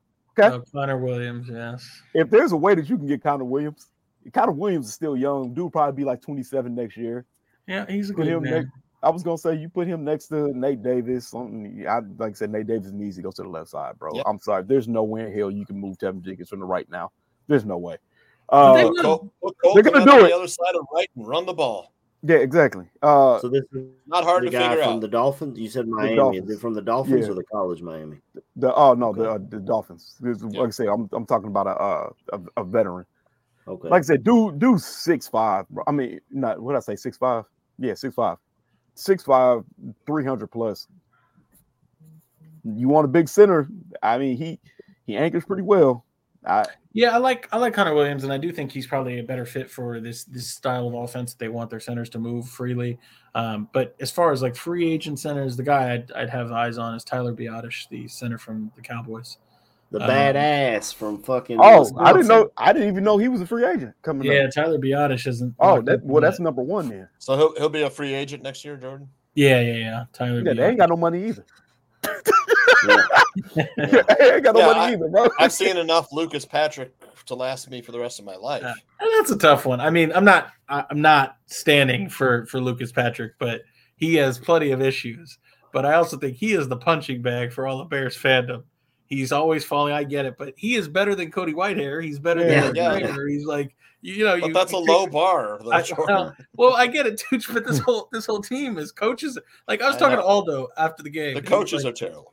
well, he was like, "What do you Like- think about you know this player, that player?" And I'm like, "Well, I don't." I, Luke Getsy was the one we were talking about. Aldo and I, we were saying he was saying, "Well, what do you think about Luke Getsy?" And I said, "Everybody wants to bag on Luke Getsy, but Luke Getsy has enough plays that people are running open. He has occasional exotic plays. They're not enough. He's also been playing with quarterbacks that aren't hitting those open receivers, so it's hard to just bag all on him." But I said at the end of the day, and we were talking about Chris Morgan too. Like, do you think Chris Morgan's a good offensive line coach? I said they're fine. They're good. They're, you know, the 21st or 22nd or the 18th best coach in the league. But that's not what you want. You don't win Super Bowls having the 18th or the 21st or the 20. That's not how you win games. So, uh, and to your point, Tooch, you're absolutely right. It, it doesn't say much to have Lucas Patrick as your starting center, which is why you do need to upgrade. But I'm just saying, in in a team full of, well, we're middle of the pack at best, Lucas Patrick, you could do a lot worse based on that's your ceiling of we're just trying to to hit you know 18th best in the league. Yeah, I, I think uh, Swifty had uh, either our last show or the show Bear the Souls on Tuesday, where he said the offensive line has had a ton of injuries, and, and he's not wrong. I mean, we, we do have starters, starter quality on our offensive line. They just haven't played together. I mean, you would keep Darnell Wright, you would keep Teven Jenkins. You need a new center. You'd keep Nate Davis, and then Braxton Jones. You're still kind of evaluating him. I don't know. You know, Greg Gabriel loves him. You know, uh, to me, I he's still a little light in the pants, but I was gonna He- say he has the tools that you would Yeah. love to to, to Yeah, have in a left you, tackle. you can get just- by with, with Braxton Jones. Uh, if you're drafting uh, Olu Fashanu, you know what happens to Bra- Braxton Jones. You know, Well, even even Fochisi said that earlier in the chat that uh Fashanu and he's a a Penn State fan, so he's seen Yeah. him every week. He says he's got a, still got a lot to work on. So Yeah. even if you bring in a rookie left tackle, then you're going to have two young guys both trying to learn. Uh, I just Yeah. I mean, You're and, and right, I like AC. Braxton a lot. Can Braxton just- snap? I do too. He, you know, he Yeah, KB's I- thinking I wanted to say that, KB, and I was, like, I don't want, I don't want, I know. Can he snap the ball? He You probably I snaps better than Whitehair. I'll He- tell you He can't, I, that. I don't think you can anchor enough against the Probably bigger, not. No, No, no, no. bigger you can't. uh, defensive can't. tackles. That's the thing with But- Braxton Jones. And and I'm not even like the biggest Braxton Jones fan. That belongs to Skokes and a bunch of other people. But I mean, put give the man his roses and give him credit where it's due. I had severe, legitimate questions on how much can you really improve your anchor. Yes, you can do some leg squats and you can build your strength up. I will give that man credit. He has been tested with the bull rush plenty. And it's not that he looks like a world beater, but he's not getting his shit kicked in the way it was last season when he's bull rushed. And that is impressive for the young man. Yep. Hey man, Yeah. I said I said He was I from a said it. very small school. Yeah, he was. Yeah, You know, Southern yeah. Utah. I said I said this I'm during pretty sure the, the, there's the- high schools that have better uh, gyms than than. Oh, some. I said, bro, I said it during the off season, bro. I said what what the Bears need to do is they they need to get the the the three in the middle fixed because that net that first pocket is going to start there. That's- If you can get them not being pushed back into Justin Fields' lap or whoever the hell is going to play quarterback at this point, Mhm. then you you stand a good chance. Right now, where we're lacking at n- a lot is the center. You get the Yeah. center position fixed. Yeah, 100%. maybe Brett, like I said, maybe Braxton does take the next leap. Like I said, we have seven games left. I the, to me the best the best thing that can happen for the Bears is Braxton Jones and Justin Fields to come in and, and play lights out for the rest of the year and look like they they are the fixtures at their position because then that gives you the operating room to do what the fuck you need with those two top five picks. Yep. But- so I, I'm going to go out and just, uh, look. I came on the show here today and I said that the most important things we got to do is evaluate the coaching staff. But to me, to me, I don't have to. I just think I'm Poles done with and, them. and I'm done with them too. I- Completely. and may, maybe Poles and Warren are done with them too. I don't know, but I mean, if they haven't, if they haven't seems seen to love him some Eberflus. I don't. I, exactly, but he could just be not. saying that because I mean, look, yeah. uh, Bears Bears fans always come to the realization before Bears management that the coaches suck. isn't that You know? not that terrible? it is just terrible. You know? And uh, uh, the thing we have to do is evaluate Justin Fields because he is our one of our our top commodities.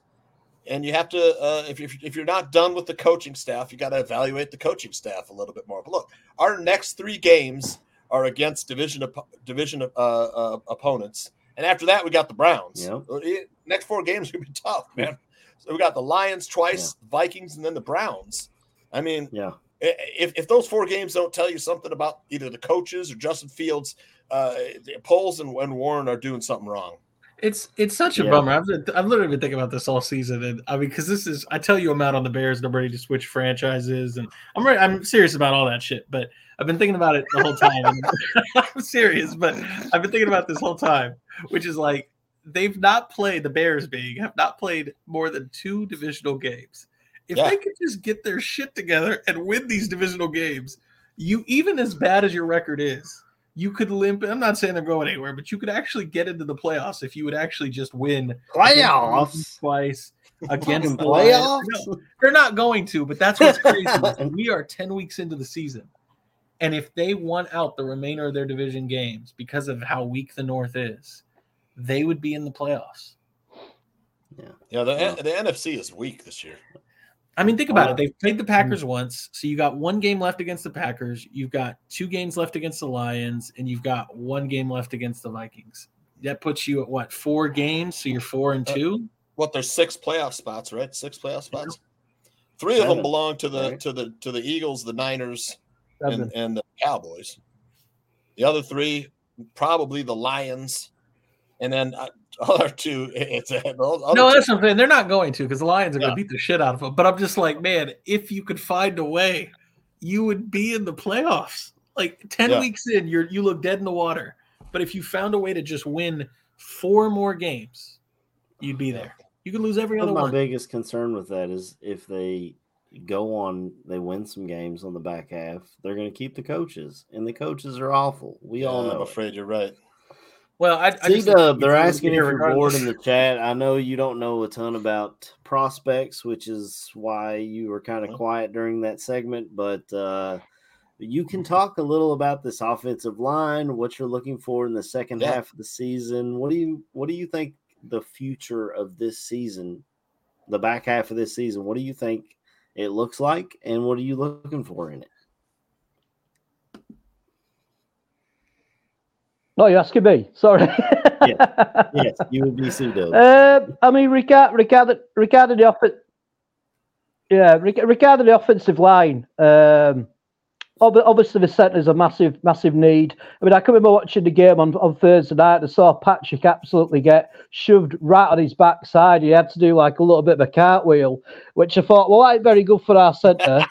um, I, I, I like to, I'd like to, um, I'd like to see draft a, a left tackle. I, I, I mean, I think Braxton Jones has done really well for where he's come from, but I just think we could get somebody better.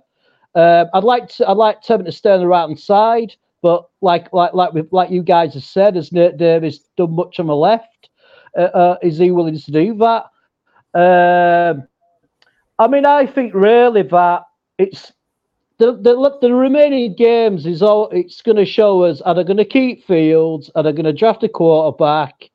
The, uh, you know, are we going to have the coaching staff coming back? But I've got a really sneaky feeling that that uh, Eberflus might be back, but Getsy might get fired because like Eberflus could say, "Well, I've I've got our defense playing well, so you know." I am, I am, I am turning that side of the uh, the team around. So I've got like a bit of a sneaky feeling that that that Eberflus might stay and some of the assistants might go, which which as I know it gives us a bit of continuity, but I just don't think he's the man to do it. And you know, when you look at his record, it's the worst record in Bears history. You know, he's won what five games out of twenty-two, which is absolutely horrendous. Uh, but then again, are you prepared as a fa- as a franchise to, to re, you know start again from the beginning?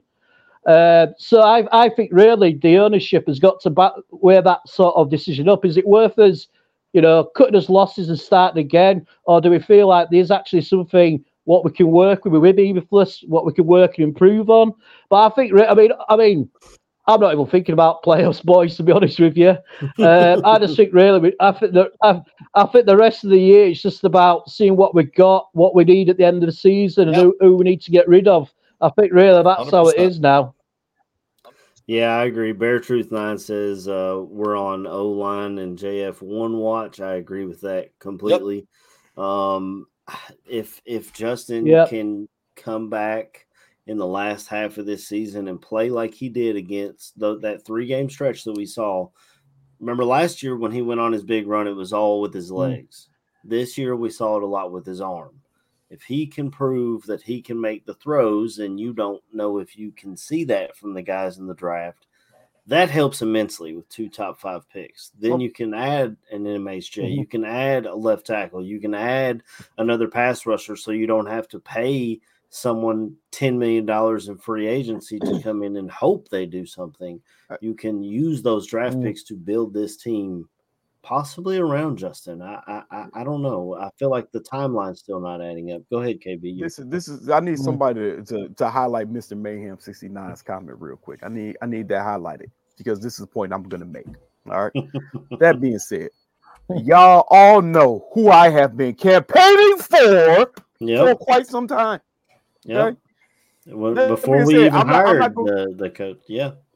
I'm not I'm not gonna say much on Greg Roman because I believe they got they didn't stay with Greg Roman because he did not know how to design passing concepts for real.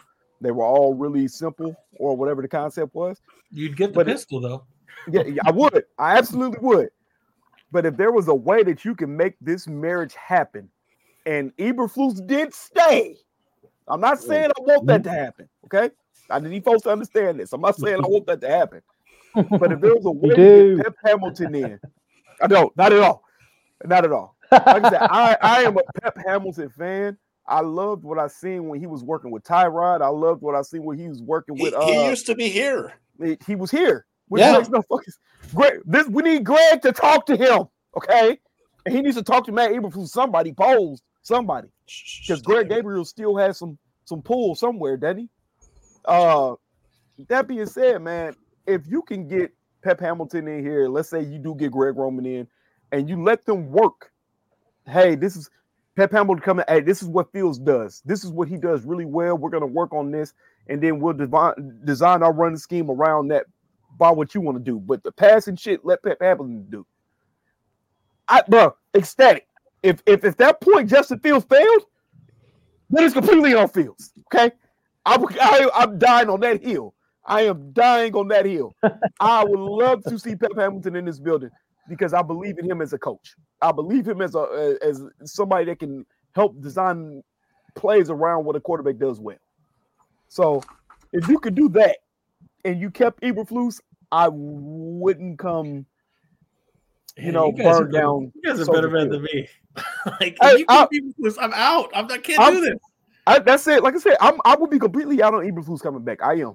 Like I said, but if you brought Pep Hamilton in and you brought like a Greg Roman with him, I I gotta be honest though, fellas. Like I feel like, and I mean this respectfully because I'm not I'm not like saying I'm better than anybody. I feel like we're all just suffering from Stockholm syndrome, though. You're like prisoner, and you're like, how do I get out? Hey man, let's bring back the good old boys. Come on, Justin welcome to being a Bears year. fan. Come right. on, come on, man. Mm-hmm. Justin Fields is still that guy. Come on, he's in year five, but like he's he you just haven't even seen him yet. Like, man, but what if like Eberflus really can't be the, the next Lovie Smith? And like, I just can't oh, do no. it, man. I flash, up, I flash up that Jay Sanders comment. Pep Hamilton is Pep Hamilton and Bill Lazor both. Not, we had both those guys. Just saying. And for the record, I'm I'm getting to the point where I want Bears fans to get it. You guys can keep keep Justin Fields for another year. Keep Eberflus. I'll be here next year when it's like, okay, I guess we're trying for Arch Manning. I will yep. be here for you. We'll be having the same conversation this time next year. Yeah. If that if that's the case, like I said, my big thing is this, and after I say this, I'm gonna let Chris go. Uh, I'm not really sold on all the quarterbacks in this fucking draft. I'm I don't believe that there's any quarterback in this draft that is coming in and is going to turn a team into the next playoff team. I'm not. I, have said I've said this multiple times. I had friends call me a hater. I've never been high on Caleb Williams. Jay Sanders, my man. It is, and it's exactly it's the organization. I've never been high on Caleb, on Caleb Williams. Yes, I've seen JJ McCarthy play. I've said, I, I stand by what I'm saying. I don't believe that next year you put him on this team and we're going to be any better than what we are now. I absolutely don't believe that, especially with this Mm-hmm. coaching staff. Drake Maye is going to be a flash in the pan. Eh, He's either going to be good or he's, he's going to be he's going to be either Justin Herbert or he's going to be Brock Osweiler. That's how I see that. So my thing is this: if you are really not sure on what your quarterback situation is going to be, just build the fucking team. Look for a quarterback the, the year after. Because if we're going to be Mm. trash next year because Field sucks, then what what are we doing? It's going to be Fields the same doesn't shit. suck though. I mean, if he's a- anywhere else, he'd probably be awesome. It's you know, and just, I've, I've, ruined quarterbacks here with this, the management, the ownership, and the Mm. staff. and and it's kind of like what what AC was saying, bro. So we're gonna get another. We're gonna get a young quarterback and miss out on possibly building the team to just be in the same situation next year. Mm. That that Yeah. that's that's my point on things. If Fields Yeah. isn't the guy, then fuck it. Let them play it out the next year, bro. We're gonna be trash next year anyway. Just build the fucking team around the dude. I don't. I don't I'd fucking probably- care. at this it sounds like I'd have to find another co-host though. I don't know if Jordan would be. uh George just said he's gonna be here regardless. I'll be. I, I, I, I, for the, the real quick, and then I gotta let Chris go because I know Chris wanted to say something. Go ahead. I just, I mean this. I will always have a spot for the Bears as a team I view more interesting than others. I'm always going to be kind of tuning in. But yeah, and I don't know if this means that I can't be on the show anymore. I love you fellas. and I can't be on the show anymore. But I don't see a world where I'm coming back and rooting for the Bears. I'm over here actively planning, like, hmm, well, the Raiders seem kind of interesting if they get the right No, not the Raiders. Like, it's like I'm serious. I'm like, well, you know, maybe I could be a Will Levis fan, and maybe you know, if they get like, I I'm mean, telling I'm you, a I'm Will like, Levis fan. I'm got his. Kentucky jersey. So, I'm what like, if we Nick, well, you came out of the draft with this, Jordan? Would that? Do you think we have to draft a quarterback round one? Uh, I do, but it's not even because like Justin Fields sucks or anything. It's just that somebody put there that Ryan Poles has to ha- come up with wins at some point. Yeah. And I think if I'm Ryan Poles, I don't want you don't get second chances as a GM in this league. Mhm. So I don't want to watch my ship sink with Ryan Pace's quarterback when I had every opportunity to go get my quarterback. And if I get my quarterback, he's cheap and I can maybe make a ploy to George to give me a few more- years to see my quarterback develop. Um, so that's more why I think that you don't see the Bears not select a quarterback in April. Um, and whether or not I kind of agree with AC, like it is, and and and uh, Tooch said it is the organization, and it really doesn't matter which quarterback you draft, and Yep. they're not going to really improve it. But I mean, that's why I'm saying that's why I'm kind of putting my house, my fandom house, up for sale, and going, well, you know, Kevin O'Connell with JJ McCarthy and Justin Jefferson would be kind of sweet, and yeah, it, Brian you know, Flores. Brian Flores. I mean, yeah, I love Brian Flores too. You tell me I can't start rooting for a team that has my favorite defensive coordinator, and they maybe select my quarterback because everybody else thinks he's trash, and they get him in the second round, and Justin Jefferson Yeah, I'll and tell you, Christian Darrisaw. Josh Dobbs has not played badly, man. I'm just saying, like, and this is, I mean, one. I promise, I promise, I'll shut the hell up after this. But one more thing, I watch a lot of football. I watch a lot of football, um, and I see Joe Mandel. I, sh- I promise, real quick, last thing. I watch a lot of football. It is a damn shame, but it's not on accident that when you watch football breakdowns, when you watch QB school, when you watch NFL breakdowns on ESPN, notice when's the last time you saw anything on the Bears schematically? I'm not even talking about players. I'm just talking about man, that was a cool design, or like look at this blitz that they schemed up. I'm done. I want to go watch good football. And there are 31 other people offering pretty good football. So um, thank you. Chris, if you I'm sorry, forgive me if you have anything, and then whatever we need to do, because I see Joe Mandel wants to get started. Well, we got we got. I've got- close I've this got no- thing out I've- so Tooch can go help people set lineups. Go ahead, Chris. No, I've got I've got nothing, mate. I've got nothing. Let's wrap it up, man. All right. Um, Final Well, uh, since we don't- comments. since we don't have a game, uh, yeah. we'll just go around and hit shout outs. And uh, if, if I mean, I feel like we're at the set. We we went in a complete circle on this show. I, I came in to try and uh, talk about what we saw and what we might see in the second half of the season, and I feel like we. Well, make- uh, Make that what, what it is. Give what you hope to see for the back end of the season. Yeah, yeah. So I'll start with Tooch and go around, and I'll finish this up. Tooch, I know you got to hop out and go help people set their fantasy lineups before it's too late. Uh, so Yep. yeah, you go ahead and we'll. Uh, what are you watching for in the second half of this season? Shout outs, and then and then we'll hit the close. I think number one, like I've said, you have to. Uh, the second half of the season has got to be all about evaluating Justin Fields, evaluating young players. Uh, it should all be about evaluations. I don't think uh, uh, we should be going for a playoff spot. I, I, I would rather have those high draft picks because uh, that, that's how you build uh, sustained success in the NFL. Is hitting on those top draft picks, getting the blue chip talent. Uh, to me, if you have the Panthers have the number one overall pick, we have that. You have to take the absolute number one best pick in the draft. I think, regardless of position. I mean, if it's Marvin Harrison, you draft Marvin Harrison. You know, so uh, that's the second half has to be. I'm out on the coaching staff. I don't care uh, uh, if uh, if they're back next year. I'm, I'm, it's it'll be it'll be hard for me to stomach like Jordan because I, I, do not like this coaching staff. Uh, and uh, uh, Ryan Poles, I'm still kind of out on too. I don't think he's that great of a of a uh, judge of talent. And if we're looking at the draft, we have to we have to find a center. We, we need a, a playmaker on offense, another one, and uh, uh, you have to get a safety, a safety that you know that a playmaking safety ball hawk, yeah. hard hitter. It stays on the field. That stays on the field. Exactly. and then uh, uh, come see uh, uh, Fantasy Football Goon. I got to get out of here. And uh, I will see you guys next week. Thanks, Tooch. All right. Thank buddy. you, Tooch. See ya, Tooch. Go ahead, KB. All right, man. Real quick, what I want to see, I mean, it's, it's kind of like what everybody said. Uh, first of all, I want to see growth from Justin Fields when he comes back. Uh, I would love to see the continued uh, position change from Teven Jenkins to staying at right guard.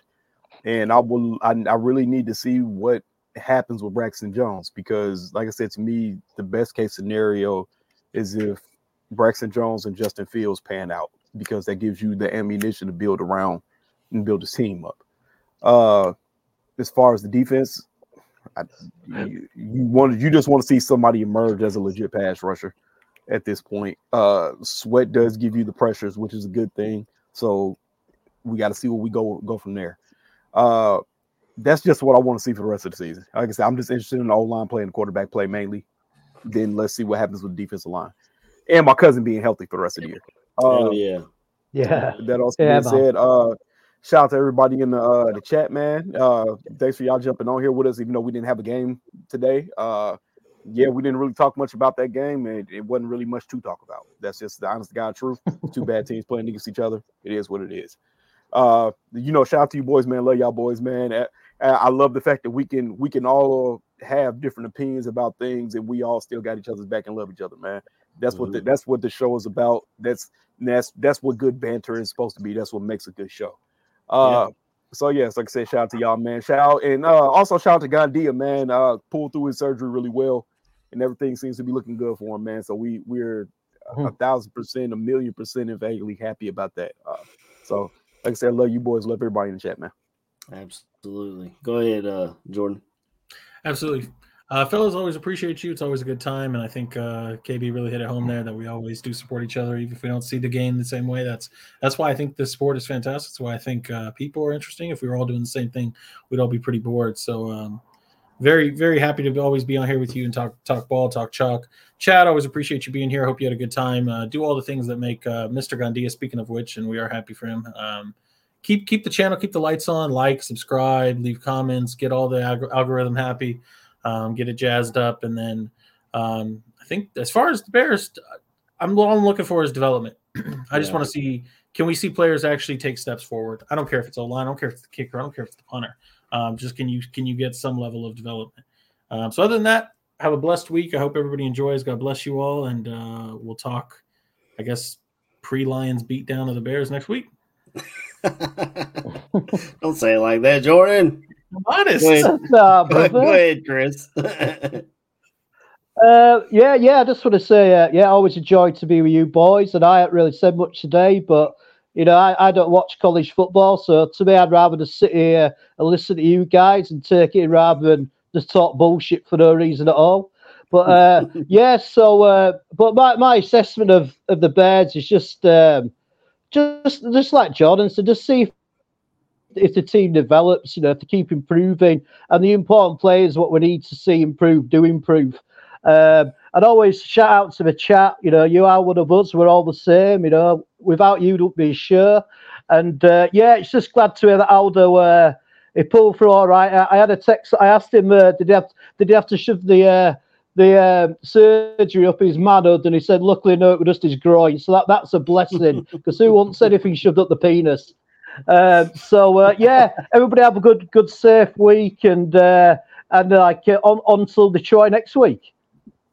Absolutely, absolutely. So uh first and foremost, shout out to you guys for coming on with me today to talk about this Bears team and give us a an assessment. Uh Jordan, thank you for giving us some guys to watch on Saturdays that we may hope to see in a Bears uniform next year. And uh, maybe even looking around the league a little bit to see some guys hitting free agency.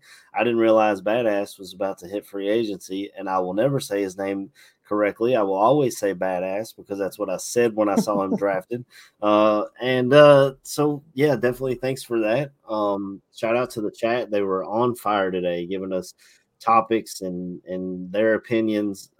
Always valued, uh, whether we agree with them or disagree with them. It gives us things to talk about, you know, which is always fantastic. Um, just like Jordan said, stick around here on uh, Ballroom Network. Um, Goon and Tooch will help you set your lineup with Adam Schaum if you're a fantasy football player. Um, baseball season is uh, not it's over, but the Cubs just hired a new uh, a new manager, which uh, was really fun to watch. I think he's going to move the team in the correct direction. So, uh, if you are subscribed and you get notifications at the ballroom, they'll let you know when Crosstown Crosstalk comes on, or you can listen to South Burbs Hitmen where they talk about the White Sox imploding and doing what they what the White Sox do.